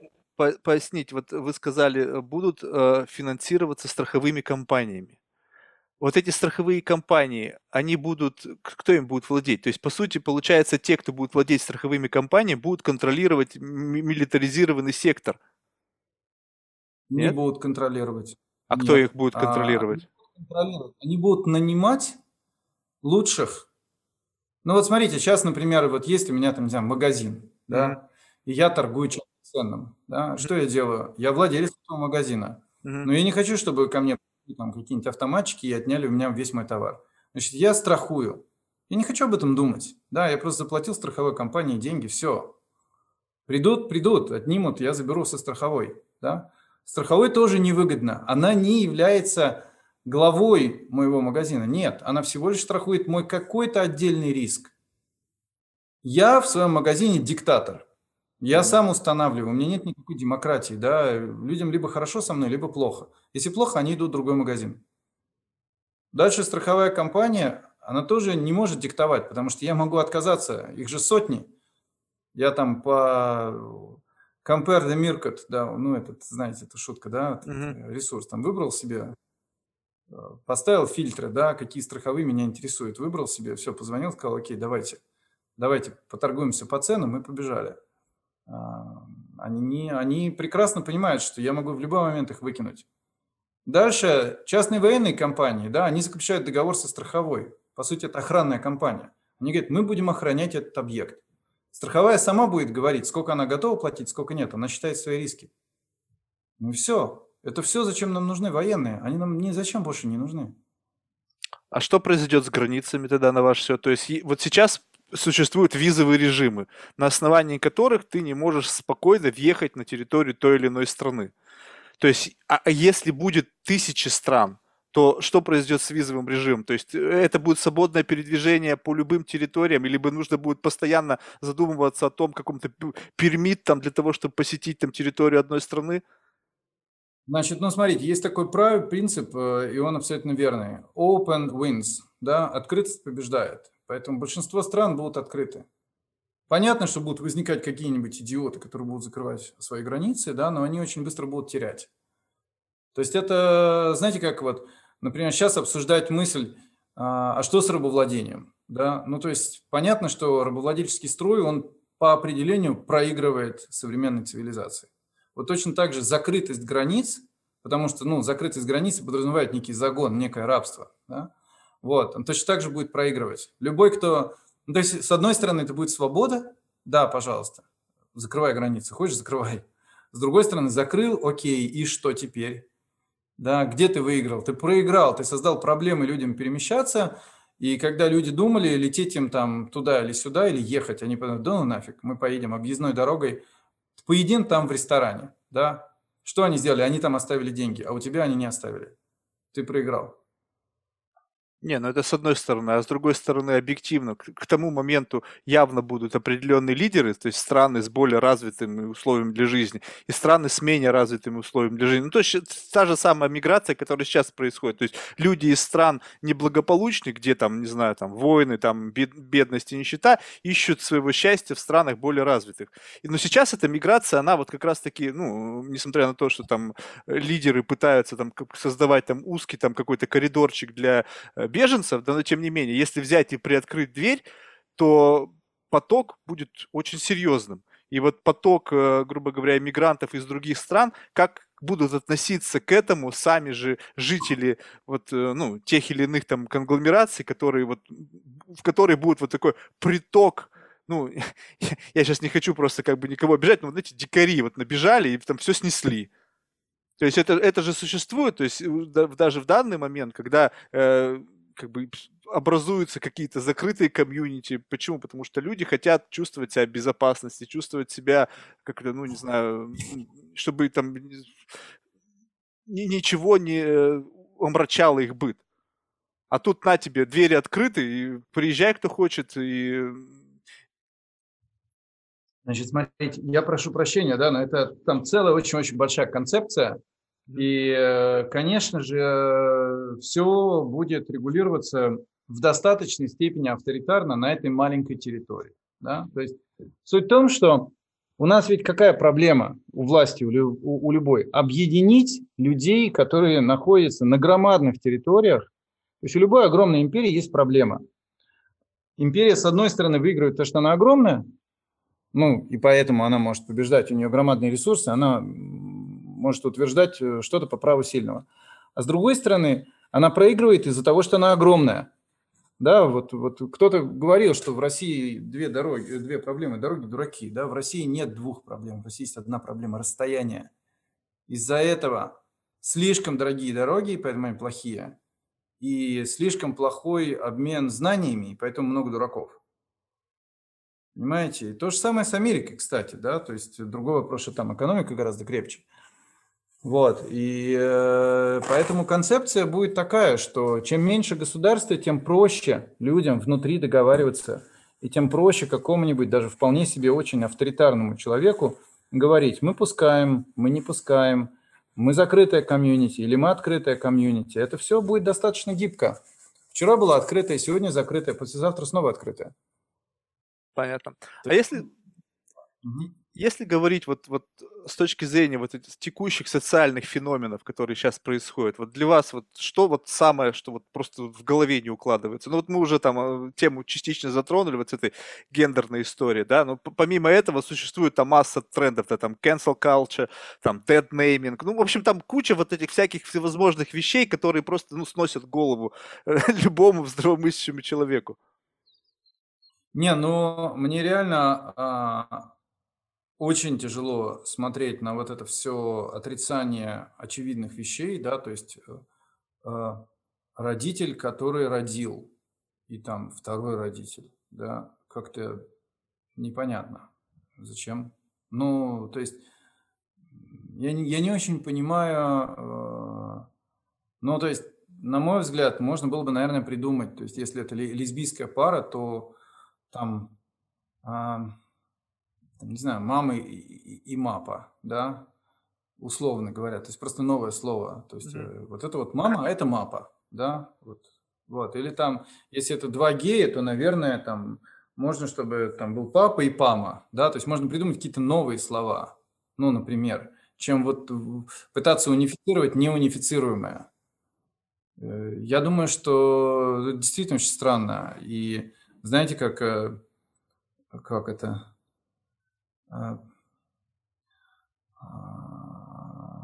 как это? А Мам, а, как это, э, щас, ну, просто вышла эта новая сказка в Скандинавии, где, значит, э, попытались молодого короля, м, повезти в соседнее королевство, а, где была большая семья и много, значит, братьев и сестер, ну, монарших, да, в надежде, что король, а, выберет себе, а, значит, принцессу и, продолжится королевский род. А вот, а король полюбил принца. Вот. То это учат детей в школе, да, а король полюбил принца. То есть, ну, на мой взгляд, это очень важно, чтобы дети видели не только, как бывает по-разному, и учились толерантности, как бывает по-разному, но чтобы дети понимали, а какова наиболее успешная модель, выигрышная модель. Да, то есть надо понимать прекрасно, что, например, гомосексуальные пары нуждаются в том, чтобы откуда-то брать детей. И для того, чтобы их откуда-то брать, кто-то должен быть очень сильно несчастлив. Ну да, то есть или это будет ребенок, которого в итоге отняли у родителей, это будет родитель, либо это будет там суррогатная мать, которая будет потом испытывать какие-то психологические проблемы с этим, да.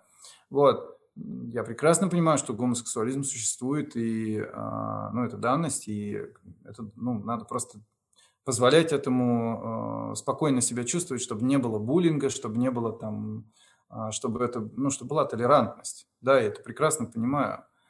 Другой вопрос, что а, ну, вопрос цены, да. То есть за за за чей счет что происходит?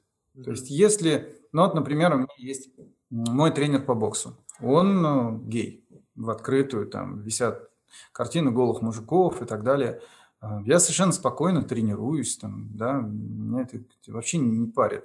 Вроде они там счастливая пара. Он даже своего сына показывал или 2. Я понимаю, что он как-то их усыновил. И вроде нормальные, хорошие люди. Но я просто не знаю историю этих 2 детей, откуда они взялись.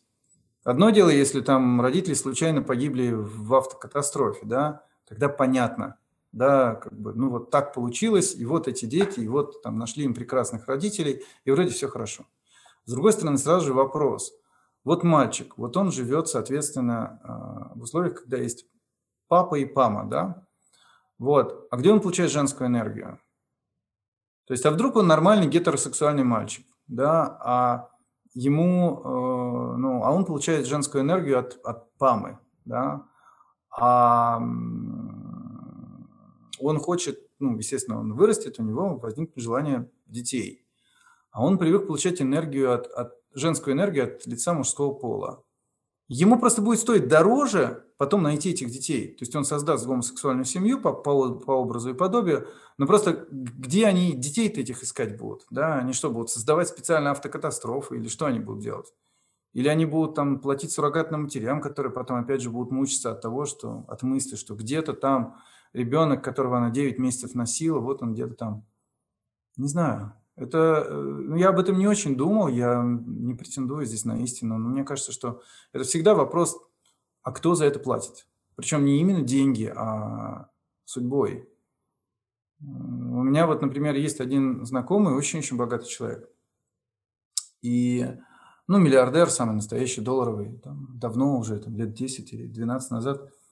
Да, и даже нет, 15 лет назад мы с ним ехали, а, долго было ехать в аэропорт, потому что у него частный самолет там, и он разговорился, что, знаешь, говорит, была одна женщина, и вот она ко мне приходила и, и говорила, хочу родить от тебя, значит, ребенка. И, говорит, в какой-то момент я повелся. И он говорит, что потом она приходила с фотографией этого ребенка много раз. И ему было так тяжело и больно, что он не может ничего сделать да, потому что он, ну, он ничего не чувствует к этому ребенку, да, а эта женщина приходит, надоедает, и вроде это его сын, и это какие-то моральные мучения, да, и это все вопрос, ну, там, транзакционные издержки, да, то есть вот человек один раз там повелся, потому что его штурмовали, а потом всю жизнь мучается от осознания того, что вот к нему может прийти некий там мужчина и скажет, папа, я твой сын, а он, ну, разведет руками, даже несмотря на то, что он миллиардер. Вот. И это такие вопросы. В племенах это все гораздо проще решалось, потому что там геи, не геи, лесбиянки, никто этих детей не считает. Вон их сотни бегают вокруг, да. Одного волк сожрал, ну и хрен с ним, да. Остальные выжили, там волка убили, да. Ну вот, ну то есть там проблемы это нет. Но из-за того, что нас общество, э, империи нас разделили на семьи, и мы разделены, и мы вынуждены этих несчастных детей возить. Вот я, например, там ну, у меня есть э, дети от э, бывшей жены, да, я вынужден ездить, я вози, вожу туда-сюда этих детей. Это не самое идеальное для этих детей. Когда в племени, ну вот все, там мужчина жил какое-то время с женщиной, теперь она там с другим мужчиной в этом племени, дети все равно бегают, они видят и папу, и маму. Я не говорю о том, что нам надо жить в племенах, я просто говорю о том, что, э, ну вот с точки зрения там этологии, э, мы сами себе создали проблем, которых в нашей генетике не существовало раньше. И эти проблемы порождают следующие проблемы. Это ком. То есть проблем стоит ожидать в ближайшем будущем больше именно вот таких вот всевозможных социальных феноменов и таких идеологов, которые эти проблемы продвигают, такие являются реальными амбассадорами э, этих теорий. Просто одно дело, когда это есть, и это существует, но когда начинается, как бы вот, знаете, поход там за, как бы, отстаивать интересы и возникает наказание, то есть социальное осуждение за высказывание мнения, которое не соответствует вот этому какому-то новому феномену, этому новому тренду, новому явлению, которое а, далеко не новое с точки зрения истории человечества, потому что геи и лесбиянки были всегда, то есть там с незапамятных времен. Но сейчас за счет того, что они обрели какую-то, не знаю, я не знаю, как это правильно назвать, э, Силу. Я, я бы сказал даже не, не силу, а знаете, как, э, как бы когда ты становишься неуязвимым. То есть вот какая-то такая некая, некая невидимая защита, и что на это нельзя никак атаковать. Это нельзя об этом ничего плохо сказать, нельзя об этом плохо думать, нельзя высказать свое мнение, потому что автоматически ты получишь осуждение, cancel culture заработает, все, ты, ты, ты просто должен, не знаю, либо там извиняться до конца жизни за то, что ты сказал или подумал, да, даже. А по сути, ну, получается, меня ограничивают в свободе высказывания своих мыслей, и я не имею права думать иначе. Я обязан на себя накинуть вот эту идеологию, и даже если не согласен, я должен там кивать и поддакивать, и ничего с этим нельзя поделать. Ну, смотрите, вот тут есть э, такая вещь, как паразиты, да. То есть э, я в целом понимаю, что э, там, ЛГБТ, инвалиды и так далее очень много и долго недополучали в правах. Они были ущемлены в правах, уязвлены. И культурные сдвиги – это как огромный-огромный корабль такой, «Титаник», да, то есть, чтобы его, ну, дай бог, не «Титаник», чтобы его поменять, требуются очень большие усилия. И когда истеблишмент, в частности, в первую очередь американский, делает эти колоссальные усилия, то понятно, что они страшно злые, когда кто-то им мешает. Это понятно. Поэтому люди такие, как мы с вами, да, э, мы должны понимать, что вот просто в какой-то конкретный исторический промежуток времени, 10, 20, 30 лет, об этом нельзя говорить. И как назло, в это время возникают паразиты, которые понимают, что мы с вами сейчас уязвимы, и они на полную катушку используют вот эту конкретную компанию для того, чтобы обогатиться, получить влияние и так далее. Но на самом деле это пройдет. На самом деле в какой-то момент маятник качнется в другую сторону, и мы поймем, что феминизм, да, он есть. Права женщинам, да, нужны тем, которым они действительно нужны. Да? Вот ты, допустим, не знаю, там, меньшинство какое-то, или там ты какой-то ущемленный класс, ты регистрируешься и говоришь, я хочу права. Вот ты зарегистрировался, ты действительно там их хочешь, окей, ты их получаешь. Но если ты не зарегистрировался, если ты там не делаешь какие-то действия для того, чтобы получать эти права, тогда ты попадаешь в категорию обычную, натуральную, природную, да, которая на самом деле эти права никогда были не нужны. Потому что сила женщины не в ее правах. Ну, по крайней мере, в историческом, там, биологическом смысле. Да? Настоящие инстинкты у мужчины включаются тогда, когда женщина слабая, перед ним слабая. А когда женщина перед ним сильная, ну, просто такая женщина непривлекательна и все. Ну, по крайней мере, многим здоровым мужчинам непривлекательна. Поэтому это все пройдет, этот цикл. Да? Просто надо понимать, что есть ну, вот, первичные половые признаки, это не тождественно гормональному фону. Да, половые признаки могут быть одни, а гормональный фон может быть другим. И тогда получается, что вроде как это женщина, но у нее такой, условно, там, что какие гормоны, тестостерон или еще что-то, да, что по факту это мужчина. Просто у этого мужчины, ну, другие половые органы, но это мужчина. И да, такому мужчине, конечно же, нужны эти права, там, отстаивают и так далее. А так как Вот в чем их ошибка, то что они говорят за весь женский род или за весь род там кого-то. Понимаете? Им дали голос, они говорят за всех. Они присвоили право говорить от имени всех. А на самом деле, а, а вы всех-то спросили, а им это на самом деле надо? Вот а может им это не надо? Да, с этим согласен. Знаете, вот здесь вот стоит также обсудить, наверное, очень связанную, на мой взгляд, вот с, с вот с этими всеми э, событиями тему ментального здоровья. То есть вот насколько можно сейчас, грубо говоря, оценить вот уровень ментального здоровья, вот если взять так вот срез, понятно, что у нас нету данных, да, но вот, допустим, в Америке, да, там э, недавно я смотрел статистику, 1,1% шизофреников. Итого 2,6 миллионов человек. Это только те, которые, как я, я так понял, что в результате какого-то скрининга было обнаружено. Вот, вот э, насколько, то есть, во-первых, э, наверняка существует определенная проблема, связанная с нашим обществом, которая рождает э, всевозможные, всевозможного рода ментальные проблемы, да, то есть отклонение в ту или иную сторону от такой, как бы, скажем так, условно мифической нормы, да, такого некого экватора, камертона, когда мы принято считать, что этот человек нормальный, то есть у него есть какое-то там критическое мышление, логика в его словах и так далее. Вот насколько, по вашему мнению, вот этот вот вектор, ну вот этот эталон нормы, он сейчас качнулся? То есть испытываем ли мы сейчас многие проблемы, потому что вот этот вот э, ментальный фон, вот этот уровень как бы здорового населения, он как-то вот несколько пошатнулся? У меня нет ощущения, что а, люди ментально сейчас стали слабее, чем раньше. Yeah. А, на мой взгляд, люди ментально становятся сильнее. То есть а, гораздо больше людей ходят к психологам, занимаются самоанализом. Когда-то в 80-е Виктор Цой пел, и я не знаю, какой процент сумасшедших на данный час, но если видеть э, глазам и ушам, больше в несколько раз. Я думаю, что сейчас, э, сейчас, мне кажется, становится лучше, чем, чем раньше. Это мое ощущение. Но на самом деле, я не знаю. Ну, просто вот вы сказали, люди ходят к психологам.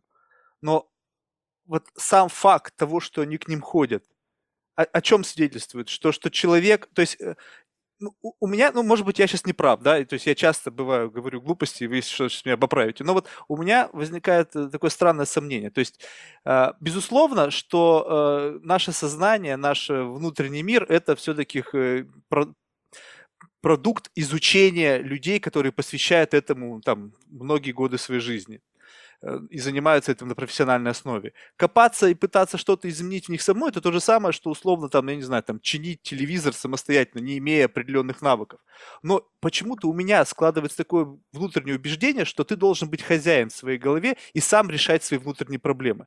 Как только ты ушел и стал решать эти проблемы за счет другого человека, причем мы совершенно не понимаем, э, какие мотивации, какие ну, что, что лежит в основе вот инструментов, которые к тебе прикладывает этот психолог или там психоаналитики и так далее. И э, чем больше стало людей, которые обращаются за помощью к этим людям, тем, на мой взгляд, э, ситуация связана с тем, что люди как бы не, не имеют возможности себя самостоятельно как бы поправить изнутри, свидетельствует о том, что мы как бы вот произошел некий какой-то некое смещение в сторону от нормы?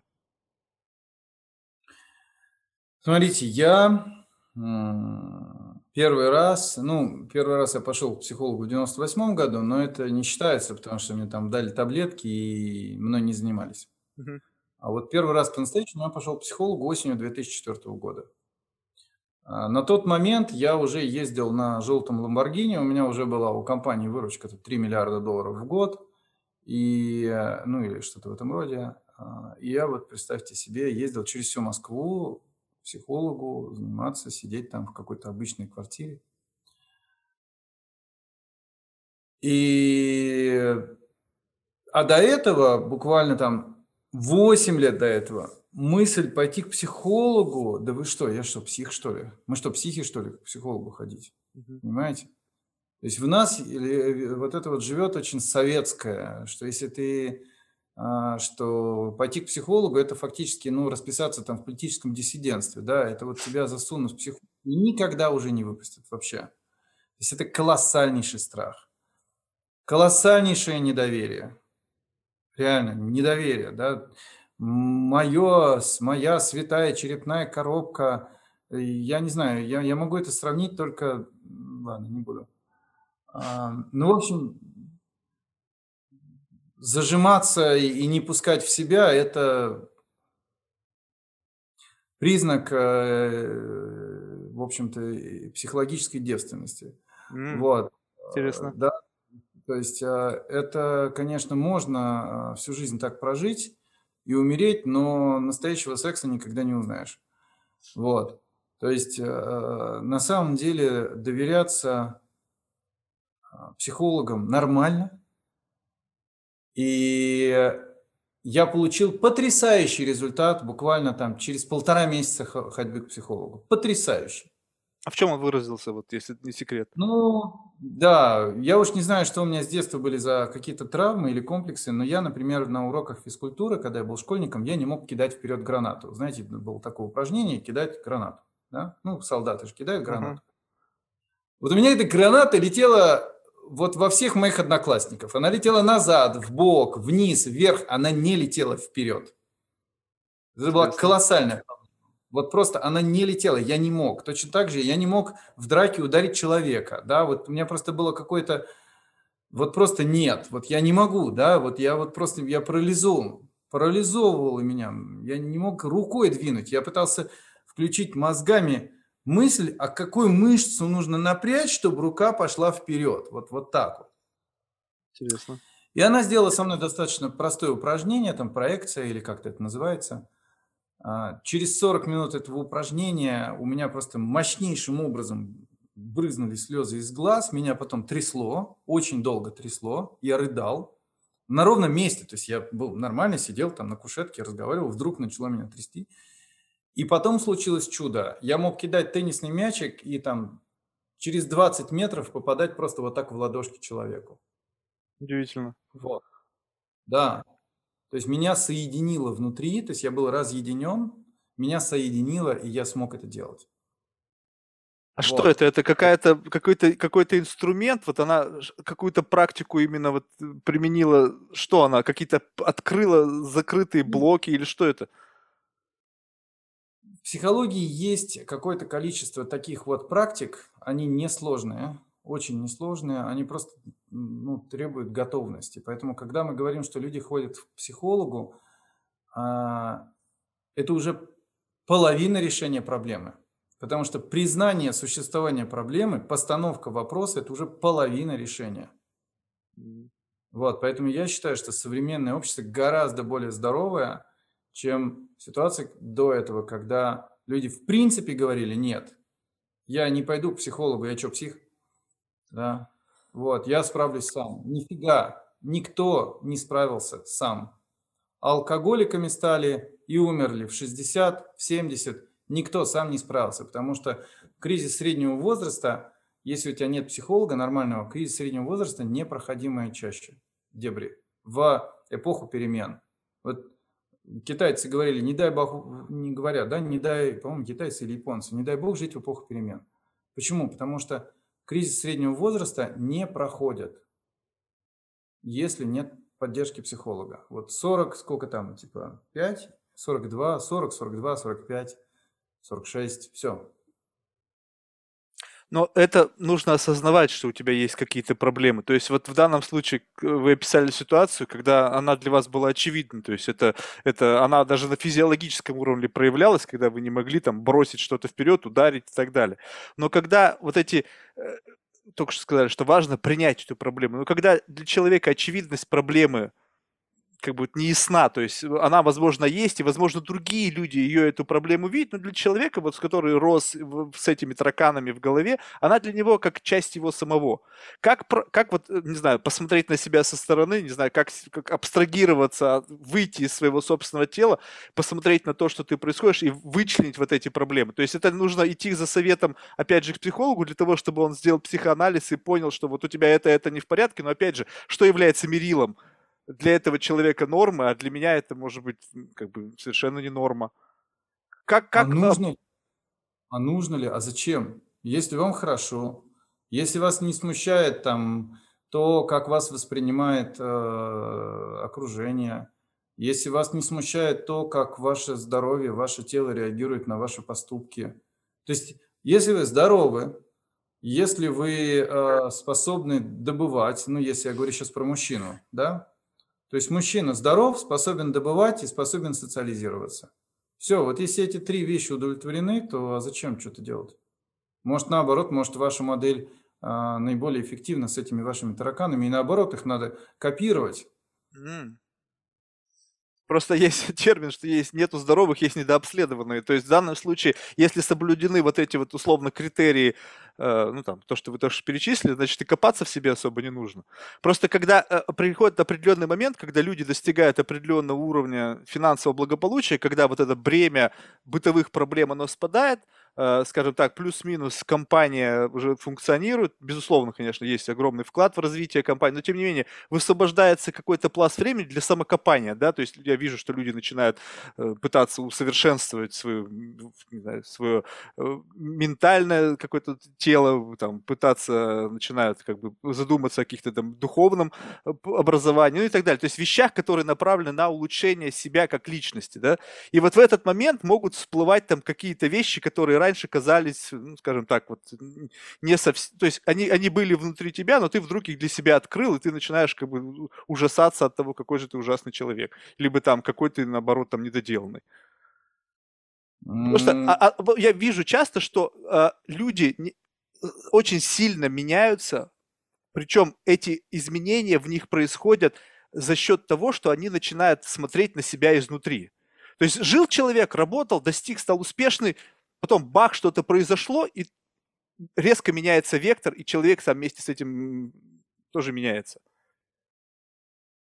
Смотрите, значит, э, Марк, ну вот вопрос в первую очередь а, терминологии, да, то есть Всемирная организация здравоохранения раньше, не знаю как сейчас, но раньше имела такую формулировку, что здоровье – это способность организма приспосабливаться к изменяющимся, что самое главное, изменчивым, изменяющимся, динамически изменяющимся условиям окружающей среды.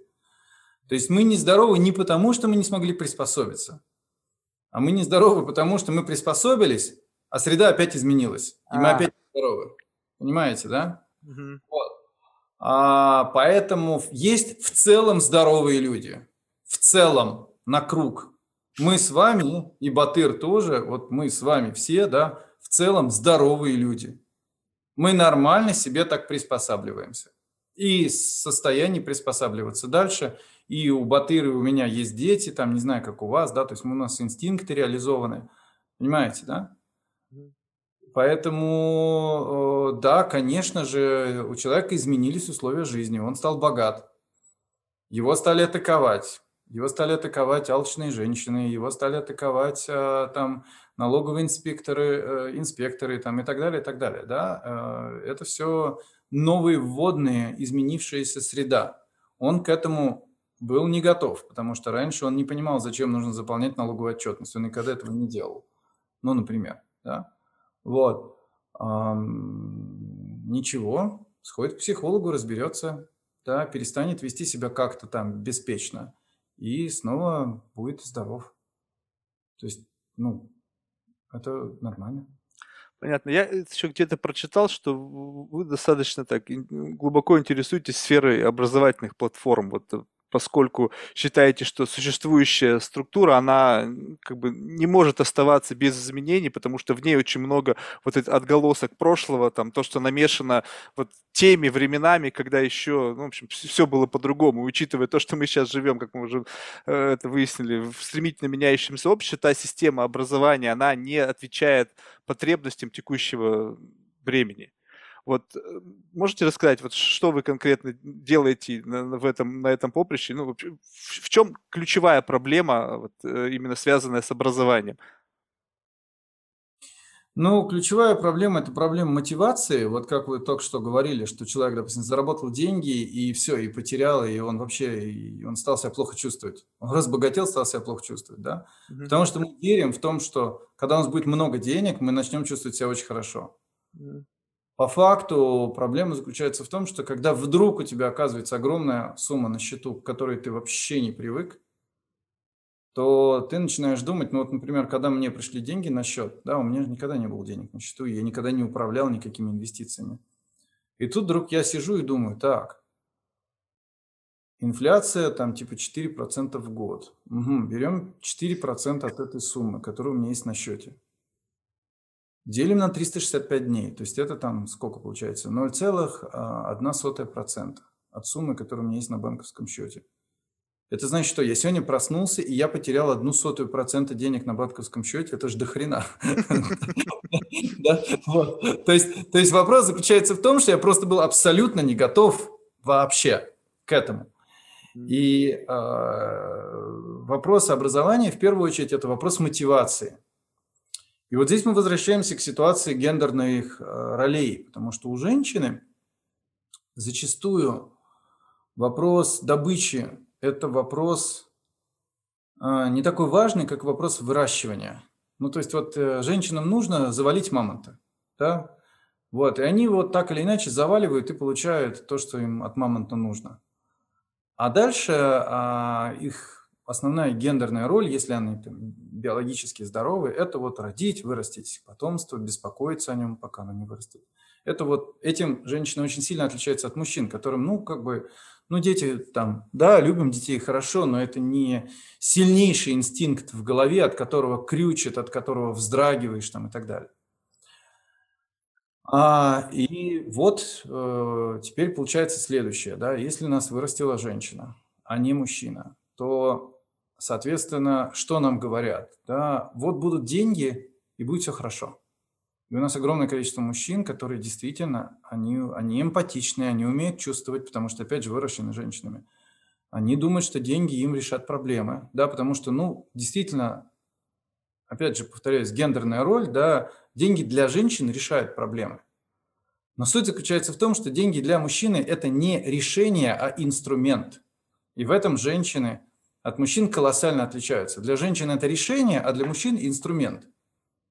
И поэтому, когда он вдруг получает решение и вдруг понимает, что деньги – это не решение, а инструмент, то тут стоит вопрос, а что же дальше делать?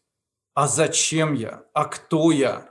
И тут вдруг этот мальчик, которого всегда воспитывала мама, вдруг он понимает, что ему нужен папа, которого у него отродясь не было.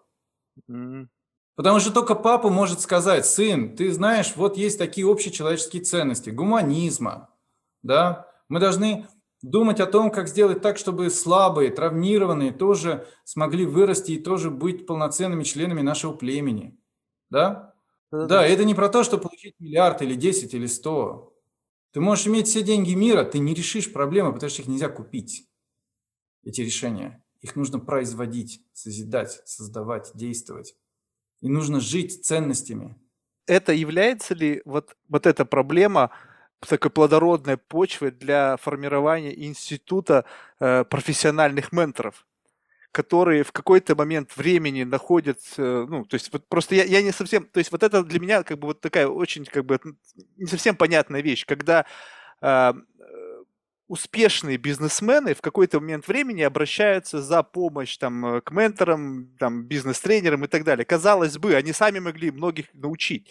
Но вот тут получается, что как раз-таки в случае, если ситуация, вот то, что вы описываете, когда мужчина там воспитывался матерью, либо там при минимальном, э, не знаю, там, участии отца, у него выработался вот какой-то такой недостаток вот этого, не знаю, отцовства, который в будущем, когда мужчина вырос там, заработал денег, и вот он ощутил эту пустоту, он заполняется как раз вот этими людьми, потому что часто, когда я разговаривал с бизнес-тренерами, они, ну, как бы, грубо говоря, когда разговоришься с ними, когда опускается вот эта вся вот эта история, связанная с тем, что мы действительно помогаем, они говорят, что, ну, вот просто многие люди, которые к нам приходят, они просто одиноки и хотят поговорить. И, и, и, и, вот, и вот тут сразу же вот как бы то, что вы писали, оно как-то вот как раз-таки укладывается в эту модель. Или, или я сейчас нафантазировал? Ну, они хотят поговорить, потому что реально это же разговор очень-очень маленького мальчика. Он не знает, что он хочет. Mm. Просто не только что родился. Здравствуйте, я мальчик. Вот я до этого был, ну, по сути, девочкой, да, все эти там 38 лет, пока там не сделал условное IPO и там не получил кучу бабла, да, на счет. А теперь все, я больше не девочка, потому что у меня, ну, финансовый вопрос закрыт, деньги есть, да, а дети там типа как-то есть, да, и меня это не сильно заботит, потому что это не мои гормоны, да. То есть я полностью реализовал программу, заложенную в меня мамой. Знаете, есть вот это Эрик Берн, игры, которые игры, в которые играют люди, и люди, которые, в которые играют, mm-hmm. которые играют в игры. Mm-hmm. Книжка, она мне очень много объяснила. И в какой-то момент родительская программа терминируется, она выключилась, она сработала, да? Детская программа, вроде тоже уже мальчик вырос на машинках, там покатался, там в куклы поиграл, э, да, там как у Noise MC, да, он уже раздел всех кукол, да, так сказать, но все еще дали для пазла, да. Вот, в машинке поиграл разноцветные, да, все. И вдруг ты понимаешь, а кто же я? Все, я все программы выполнил, да, мне там, не знаю, 38. А что дальше-то? А дальше пустота, потому что тебя не выращивали. А дальше, знаете, как у того султана, да, который детей новорожденных засунул на 15 лет в клетки, а через 15 лет открыли, они там ползают на четвереньках и кусаются, и друг на друга воют, да? Вот. И вот этот мальчик, который, так сказать, ползает на четвереньках, воет и кусается, да, и ему все, что нужно, это просто поговорить. Понятно. И какие первые шаги на этапе. То есть здесь, здесь получается что? В этот момент нужно посвятить э, достаточно времени как-то самообразованию, чтобы правильно... Да нет. А как, отда- отдаться на волю инстинктам или что? Или должна а, автоматически запуститься есть, вот эта программа новая? Есть абсолютные базовые истины, знаете, как вот Отец, Сын и Святой Дух. Да, вот я даже сегодня запустил в Инстаграме фотку «Сын, Отец и Святой Дух». А, есть, э, есть базовые э, инстинкты, и каждый мужчина – это, ну, по сути, такое вот солнце, звезда. Он светит, он дает энергию, а вокруг э, черная пустота. Вокруг только отражение его же собственного света. И тут чего особо думать, да, то есть надо быть максимально большим, психологически большим. Надо отвечать за, за то, что действительно тебя касается, да, вот меня касается наша планета Земля. Физически вот она меня касается, она меня притягивает, да, к себе. Вот, это меня касается. Да, а, я за это отвечаю. Надо э, понимать, что роль мужчины – это созидатель, да, это добытчик. Мы создаем добавленную стоимость и делимся ей, социализируясь. А, мы создаем также любовь, мы создаем а, справедливость, мы создаем то, что верно, мы устанавливаем определенные правила. И вот, собственно говоря, роль-то простая. Другой вопрос, что на пути к этой роли существует огромное количество всяких инстинктов, да, там, не знаю, хочется, как там Кортни впел, и пару десятков завалить на ковер, да, девушки красивые там, да, или там хочется, там, не знаю, купить какой-нибудь а, лятаж за 20 тысяч э, евро, да, и выпить, как будто принципиально это что-то изменит в твоей жизни. Вот, или там, ну, то есть огромное количество вот этих всех грехов, прелюбодеяния, там, я не религиозный человек, но просто очень удобно прелюбодеяние, значит, э, угодие, ну и так далее. Да? Вот это уже огромное количество всего этого. Ты проходишь через эту долину смерти а, в надежде, что ты через нее пройдешь и а, поймешь в итоге, что ну, там есть а, там, да, сияние чистого разума. А это, это однозначно ты через эту дорогу, через это должен пройти, либо вот можно через это как-то перешагнуть, либо это неизбежно? Это не долг, но суть заключается в том, что в каждом из нас так или иначе включаются инстинкты. Например, вот я интересную мысль тут подумал, а, это не доказано никак, да, но согла... Э, вот есть очень логичное предположение. В племени, представим себе, что всех мужчин племени убили. И вот остался один мальчик. Но племя осталось живо. Ну, по какой-то причине, господи, эти мужики просто там, не знаю, пошли, корабль построили, все утонули. Да, то есть ни, никто там не нападал. Угу. Что у мальчика, по, по идее, природно должно включиться? Оплодотворение максимального количества женщин, чтобы появилось снова какое-то большое количество мужчин. Да? То есть гиперсексуальность может включаться просто из-за того, что вокруг было слишком мало мужиков. Mm-hmm. Например, я не знаю, я просто это гипотеза да? И этот инстинкт, ты его не выключишь. Потому что он такой древний, его не отключишь. Ну, то есть те, кто вот идут другим путем, у них просто изначально вот этот ген, отвечающий за этот инстинкт, он в меньшей степени присутствует. Ну, потому что, допустим, взять вот ну, Цукерберга, да, ну, скромную жизнь живет, да, то есть вот у него там дом какой-то совершенно скромный, да, по сравнению там, не знаю, с другими людьми, у которых капитал там в, в десятки раз, а то и в сотни раз меньше.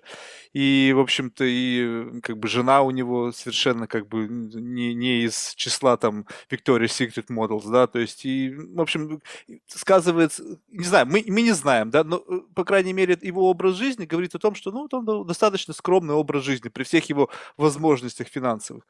Он за счет другого чего-то компенсирует вот этот вот инстинкт, то есть он э, какой-то чувствует себя, там, не знаю, каким-то там э, ну, человек, который держит там за манипулирует сознаниями миллиардов людей, то есть его, он от этого как бы получает вот этот элемент недостающий. Нет, нет, Марк Цукерберг чрезвычайно развитый человек, который изначально до Фейсбука уже учился в одном из лучших учебных заведений страны. Его жена Присцилла, ну там, я не знаю, ну просто даже нельзя сравнивать ни с одной, а, так сказать, ни с одним организмом а, из а, работающим по контракту с брендом Victoria's Secret, да, потому что тогда, когда вот эти вот девушки, при всем моем уважении к этим девушкам из Victoria's Secret, но они торгуют телом, да, ну, в хорошем смысле этого слова, но это же работа, которая, на которую они потратили огромное количество времени. И, соответственно, они в это время не развивались, а Присцилла развивалась. Поэтому Присцилла как жена, ну, это просто нельзя сравнивать. Она там, ну, как небо и земля, да, вот. Что такое модель Victoria's Secret? Это ну, о чем с ней говорить-то? Не, ну это понятно. Я сейчас имел в виду, что не включились вот эти вот, знаете, элементы, вот э, как бы атрибутики жизни богатого человека, которые зачастую включаются у многих людей. Ну, то есть вот, вот вы сказали, поиграл я там в машинки, там в разноцветные и так далее. Складывается так, что у него этого периода игры в машинки не было. Почему был? В детстве. Него обеспечены, у него обеспечены... Ну, условно обеспечено. Ну, уж не- несоизмеримо тот уровень, который есть сейчас и который у него был. Ну, у него родители, там, по-моему, кто-нибудь, стоматологи. Ну да, они неплохо жили. Но ведь это не то же самое. То есть это не какие-то crazy money. То есть это просто средний класс американский, хороший. Ну, я понимаю, тут вопрос заключается в том, что э, если, например, сильный отец, если сильная мать, да, если они изначально устанавливает очень хороший эмоциональный контакт с ребенком. Если у ребенка нет комплекса неполноценности, да? если ребенок растет не вопреки, а благодаря родителям, да, то он и не будет нуждаться в проблемах, которые он не будет, у него не будет потребностей нувариша. То есть это компенсация какая-то, когда Конечно. это происходит? Конечно. Желание там купить себе Ламборгини или там переспать с топ-моделью – это компенсация того, что человек понял, что когда-то, когда-то понял, что ему это не светит. Mm. А Цукерберг, ему наверняка отец в детстве сказал, да что там этот э, Ламборгини, господи, вон в аренду тысячу долларов берешь, платишь, катаешься. Или там топ-модель, да вон их полно, вон в Лос-Анджелес летишь, и вон там эти официантки все на здоровье, хоть вечером можешь утащить в отель. Ну, то есть вопрос заключается в том, что если отец это правильным образом объясняет, то для мальчика это не становится ценностью. Да? Mm-hmm. Для мальчика это становится просто ну, одним из вариантов. И все, это уже не мечта. А папа, а что тогда мечта? А мечта это когда у тебя, понимаешь, женщина очень развитая, очень. И когда она вместе с тобой там и так далее да, так сказать, она способна и переговоры провести, и светскую беседу поддержать, и так далее, и так далее. Папа, а модели там могут это делать? О, нет, сын, не могут. В большинстве своем не могут. Вот, хорошо. Папа, а какая машина лучше, Феррари или Ламборгини? Да? Сын, понимаешь, лучше там джип, потому что вот мы с тобой поехали в Йеллоустон, да, и помнишь, вот мы проехали там и поехали дальше, и там вот бежал, не знаю, какой-то медведь, и мы за ним ехали и смотрели, как он там бежит. А Феррари и Ламборгини, они застряли в грязи, их потом трактором вытаскивали, да. То есть вопрос ценностей. Тогда очень дальше, если двигаться вот в этот, как бы в эту в кроличью нору опускаться, то получается, чем э, у тебя более простое отношение к материальным ценностям, тем у тебя больше спрос на нематериальные ценности. И здесь тоже возникает опять определенная, ну, то есть э, я, я подозреваю, что когда э, вопрос материальный, он не стоит, и ты адекватно относишься к материальному миру, вот без этого сумасшествия, без там попыток компенсации, то спрос на вот это э, э состояние перманентного счастья, оно тоже э, как бы очень резко увеличивается. То есть, допустим, люди, которые не до достигли определенного уровня материального благосостояния, они убеждены в том, что счастье зависит от этих игрушек. И, и они могут жить вот в этой парадигме и всю жизнь гнаться за этими игрушками, преследуя вот это счастье. Но когда ты понял, что счастье не в этом, а сказать, что счастье именно это ты не можешь, потому что ты не знаешь, то здесь возникает еще, мне кажется, более серьезная проблема, как это в песне, да, люди сходят с ума от того, что им больше нечего хотеть, да, там, как-то так, Нет, это если... Это немножко разные истории, немножко разные. Но по поводу первого, империям выгодно говорить о том, что наше счастье находится в материальных благах. Потому что пока мы бежим к этому счастью, мы платим налоги, они покупают на эти налоги оружие, ну и все остальное, и э, сохраняют свое доминантное положение. Понимаете, им выгодно если ты говоришь людям здесь и сейчас, ребята, счастье не в этом, то люди перестают работать. Соответственно, не на что покупать оружие, соответственно, тебя могут завоевать. А вот это вот предположение, что ты можешь здесь и сейчас пойти на работу, которая тебя тошнит, быть несчастливым, и потом через три года ты купишь в кредит BMW, да, вот это идеально для империй. Потому что ты покупаешь полную чушь, но за это ты работаешь, ты несчастлив. Из-за того, что ты несчастлив, ты работаешь очень продуктивно, потому что у тебя очень сильная мотивация стать счастливым. Государствам выгодно убеждать, что мы, как сказать, мы несчастливы, но мы святые. Понятно, да? Вот это очень выгодная концепция. Мы святые, но да, вот сейчас придется, но вы держитесь там, вот. Сейчас придется потерпеть, и вы держитесь там. И тогда и возникают люди, гениальнейшие доктора, профессионалы своего дела, которые работают там за 30 тысяч рублей в российской глубинке, да, которые бы работали там за, не знаю, там 300 тысяч долларов, эти же доктора там в, Америке работали бы. Вот, если не 3 миллиона, да, то есть вот так вот. А, и, и так далее. То есть это просто выгодно. Я, знаете, прочитал также интересную вещь, что вы э, как бы задумываетесь о уголовно-исполнительной системе, вернее, не о самой системе, а о том, что вот э, это что-то нужно делать, чтобы это исправить, да, существующий э, как бы вот порядок вещей. То есть, Вы имеете в виду исправительные учреждения? Да, да, да, да, да. Исполнение наказаний. Да, да, да уголовно-исполнительную систему, да, то есть вот эта пенитенциарная система, что Почему, почему вы считаете, что на эту тему нужно вообще задумываться? То есть, э, ну, я понимаю, что существуют там жесточайшие условия, но вот что лежит в основе вот, э, вашего личного интереса э, в этом вопросе? Ну, ну, смотрите, я просто пытаюсь найти точки соприкосновения всех частей российского общества. То есть, ну, надо понимать, что есть противопоставление. Есть силовики, которым прекрасно живется так или иначе на доходы от там, продажи нефти, леса китайцам и прочих недр. И в целом им нормально. Ну и есть, соответственно, простые люди, которые вроде как это народное достояние, и вроде как все должны получать от этого бенефиты, но на самом деле простые люди мало чего от этого получают.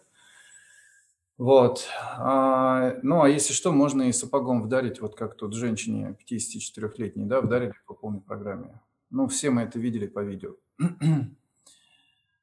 а, и, ну, это устоявшееся положение дел, с этим, наверное, трудно что-либо сделать на данный момент. Но есть чисто гуманная такая ценность, да, что вот от тюрьмы, от сумы. И в данном случае от тюрьмы не могут уберечься даже те самые ОМОНовцы, которые там сапогами бьют эту несчастную женщину. Да, они точно так же могут попасть в тюрьму и точно так же испытать на себе все жестокости э, вроде как исправительной системы, которая на самом деле она нифига не исправительная, ничего он там не исправляет особенно. И не стремится исправлять. Наоборот, там ну, по-другому все устроено и другие задачи у этой системы. Поэтому, ну вот понимание того, что попасть в тюрьму может кто угодно, ведет меня к тому, что, наверное, стоит об этом говорить. А, и это то, что может объединить людей. Да? То есть люди могут сказать, что нет, мы все-таки хотели бы, чтобы а, там, не пытали и не засовывали кипятильник там в задний проход, да, и там, ну и так далее. Мы бы хотели, чтобы этого не было. И это должно, ну и может быть не только на уровне там предпринимателей или там каких-то людей из гражданской позиции, но это мог, может быть и на уровне силовиков, которые их точно так же могут пытать. То есть, ну, да-да-да. Да, то есть неприемлемость а, каких-то абсолютно бесчеловечных эм, поступков, бесчеловечного обращения, это то, что, возможно, могло бы нас объединить. Ну вот, смотрите, то есть ведь есть ну, там конвенция по правам защиты прав человека, да, то есть она предусмотрена как раз-таки, там есть, по-моему, если я не ошибаюсь, сейчас, может, я сейчас опять какую-нибудь глупость скажу, но тем не менее, по-моему, есть раздел, который как раз-таки э, говорит о как бы, правах заключенных, что нельзя там жестоко с ними обращаться и так далее. То есть, э, в принципе, ведь э, как бы а, идея-то об этом есть. И, но, но тем не менее, почему-то э, вот это вот, это не работает. То есть, что, нету цели перевоспитывать и прикладывать силы для того, чтобы как бы, эти исправительные учреждения действительно исправляли людей. Либо просто вот та среда, в которой концентрировано, грубо говоря, ну, не всегда, да, но зачастую, да, по большей части люди, которые все-таки, у них немножко другое отношение к закону, да, и они изначально, может быть, более жестокие, более агрессивные, у них совершенно понижен порог, да, там, ну, э, понимания, что такое хорошо, что такое плохо, и а, зависит от того, что просто концентрация этих людей создает среду, и мало что с этим можно сделать. Ну, то есть разделить их всех по камерам, не давать им между собой общаться. Марк, ну правда, ну вообще вот не о том. Вот представьте себе, угу. вы царь и бог на своей территории. Угу. Есть у вас псарня. Угу. Вам что нужно? Чтобы ваши песики были милыми, ласковыми и виляли хвостиком? Наверное, вам псарня нужна зачем-то. Да? Чтобы у вас были бойцовые псы. Наверное, вам нужна псарня, да? Чтобы у вас там производство чего-то происходило. Понимаете, там в этих колониях, э, ну, самый настоящий рабский труд людей используют как рабов. Потом, а, то есть это очень мощная система, которая делает бенефиты. Да? Потом там есть абсолютные зверство и жестокость. Соответственно, это все, все эти жертвы, зверства и жестокость, их же кто-то делает. Да? Эти все люди, они совершают уголовные преступления. То есть они все ходят под статьей. То есть их погрузил в самолет и говоришь, значит, ребята, вот вы сейчас летите вот туда вот, в город Н, да, например, и а, там вы бьете людей. А если не бьете, то вот, ну, имейте в виду, у вас тут уже уголовные дела, папочки, то все. А до этого они, когда били этих людей, им там за это там отгулы давали, или там премии, или еще что-то. Молодцы, хорошо, правильно. Ну, то есть это же абсолютно прагматичная система, которая существует для определенных целей которая дает воинов, которая дает, опять же, добавочный продукт, рабский труд, э, ну, поборы, поборы, вымогательства колоссальные. Все-все-все, то есть там огромное количество денег высасывается из родственников, а потом продажа чего-то и происходит, да, то есть чтобы там что-то купить, тебе нужно огромные деньги за это заплатить. Ну, то есть там на каждом шагу это, ну, считайте, как вот, да, это просто очень-очень дорогое предприятие, которое просто высасывает все. Там все очень разумно, там это бизнес, все очень здраво построено, очень оптимально, только бесчеловечно. Но вы считаете, что это можно изменить? Ну, я считаю, что, по крайней мере, общество могло бы объединиться и сказать, мы бы не хотели, чтобы были пытки. Да? То есть мы понимаем вас, вы делаете то-то, то-то, то-то, но нам, как обществу, не нужно, чтобы были пытки. Не, ну это очевидно. То есть общество уже сейчас, наверное, я найду, вряд ли найдется сейчас человек, который скажет, я за пытки. Ну, разве что только человек, пострадавший там от рук какого-то садиста, преступника, который там, не знаю, убил его ребенка. Я думаю, что он будет за пытки. Но в целом, если так брать в целом, то я думаю, что большинство людей, они более-менее гуманны, и никто не поддерживает пытки. Но несмотря на это, это продолжается. Или то, что они ну, просто конечно. Молчаливо как бы умалчивают, не, открыто не высказывают это, и поэтому это происходит. То есть молчаливое согласие. Ну, потому что хочется посмотреть сериал на Netflix, или хочется там, не знаю, пойти поразвлечься как-то, да? А вот это вот все, вот это вот об этом думать, это же неприятно. И поэтому надо периодически об этом сообщать, доводить до сведения, чтобы люди говорили, чтобы это была тема. Вот вы, кстати, очень интересную вещь подметили. А вообще хочется, чтобы в твою жизнь проникал вот этот вот негатив? Либо это твоя социальная ответственность. Раз ты живешь, ты обязан принимать на себя долю этого негатива и помогать, чтобы этого негатива становилось меньше, и что в какой-то момент этот негатив просто перестал приходить, ты понял, что вот жизнь стала лучше. либо ты должен сознательно его блокировать и просто жить как бы вот, ну, ребят, моя хата с краю, я живу, у меня все окей, там, как у вас там, что происходит, мне не по барабану. Ну, как сказал Наполеон, народ, который не хочет кормить свою армию, будет кормить чужую, да, то есть, ну, отсидеться не получится. Хата с краю прекрасно, с нее и начнем. Что ж, ну, супер, Тимур, большое спасибо за ваше время, видите, первый ваш подкаст, я думаю, что было просто здорово и очень интересно. Не знаю, если я там задавал какие-то глупые вопросы, но что-то, извините, я обычный человек. Что-то, может быть, вы хотели сказать, чего я не спросил? И... Я хочу сказать, что мне было очень интересно, и вопросы как раз абсолютно живые и на тему, и то, что нужно, и то, что действительно по-настоящему на самом деле важно. Мы прям, я считаю, прекрасный подкаст, один из моих лучших вообще за, за всю историю. Ну, здорово. Лично, интересно, интересно. Интересно, да. Супер. В завершении мы спрашиваем всех один и тот же вопрос. Это кого вы могли рекомендовать нам в качестве там, одного или там, нескольких потенциальных гостей? И опять же, это люди, в первую очередь, которых было бы интересно послушать вам. Может, ну, то есть, тут многие начинают говорить, вот, я тех, кого, типа, кого знаю, я и сам, типа, с ними пообщаюсь. Но вот, видите, в такой формате иногда бывает удается выдавить что-то такое, что, ну, не знаю, может быть, как-то удается что-то получить, э, какой-то новый, новый output, чего-то, может быть, удастся услышать, чего вы раньше не слышали. А вопрос возраста, да, то есть... Не принципиально. Не принципиально. Ну... Ну вот есть такой Ваня Сорокин, например, да, в России.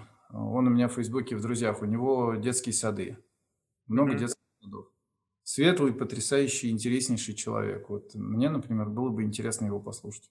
Супер, хорошо, обязательно пригласим. Что ж, спасибо большое. Благодарю вас за ваше время. Было реально приятно пообщаться и рад нашему знакомству. Хорошо. Да. Да.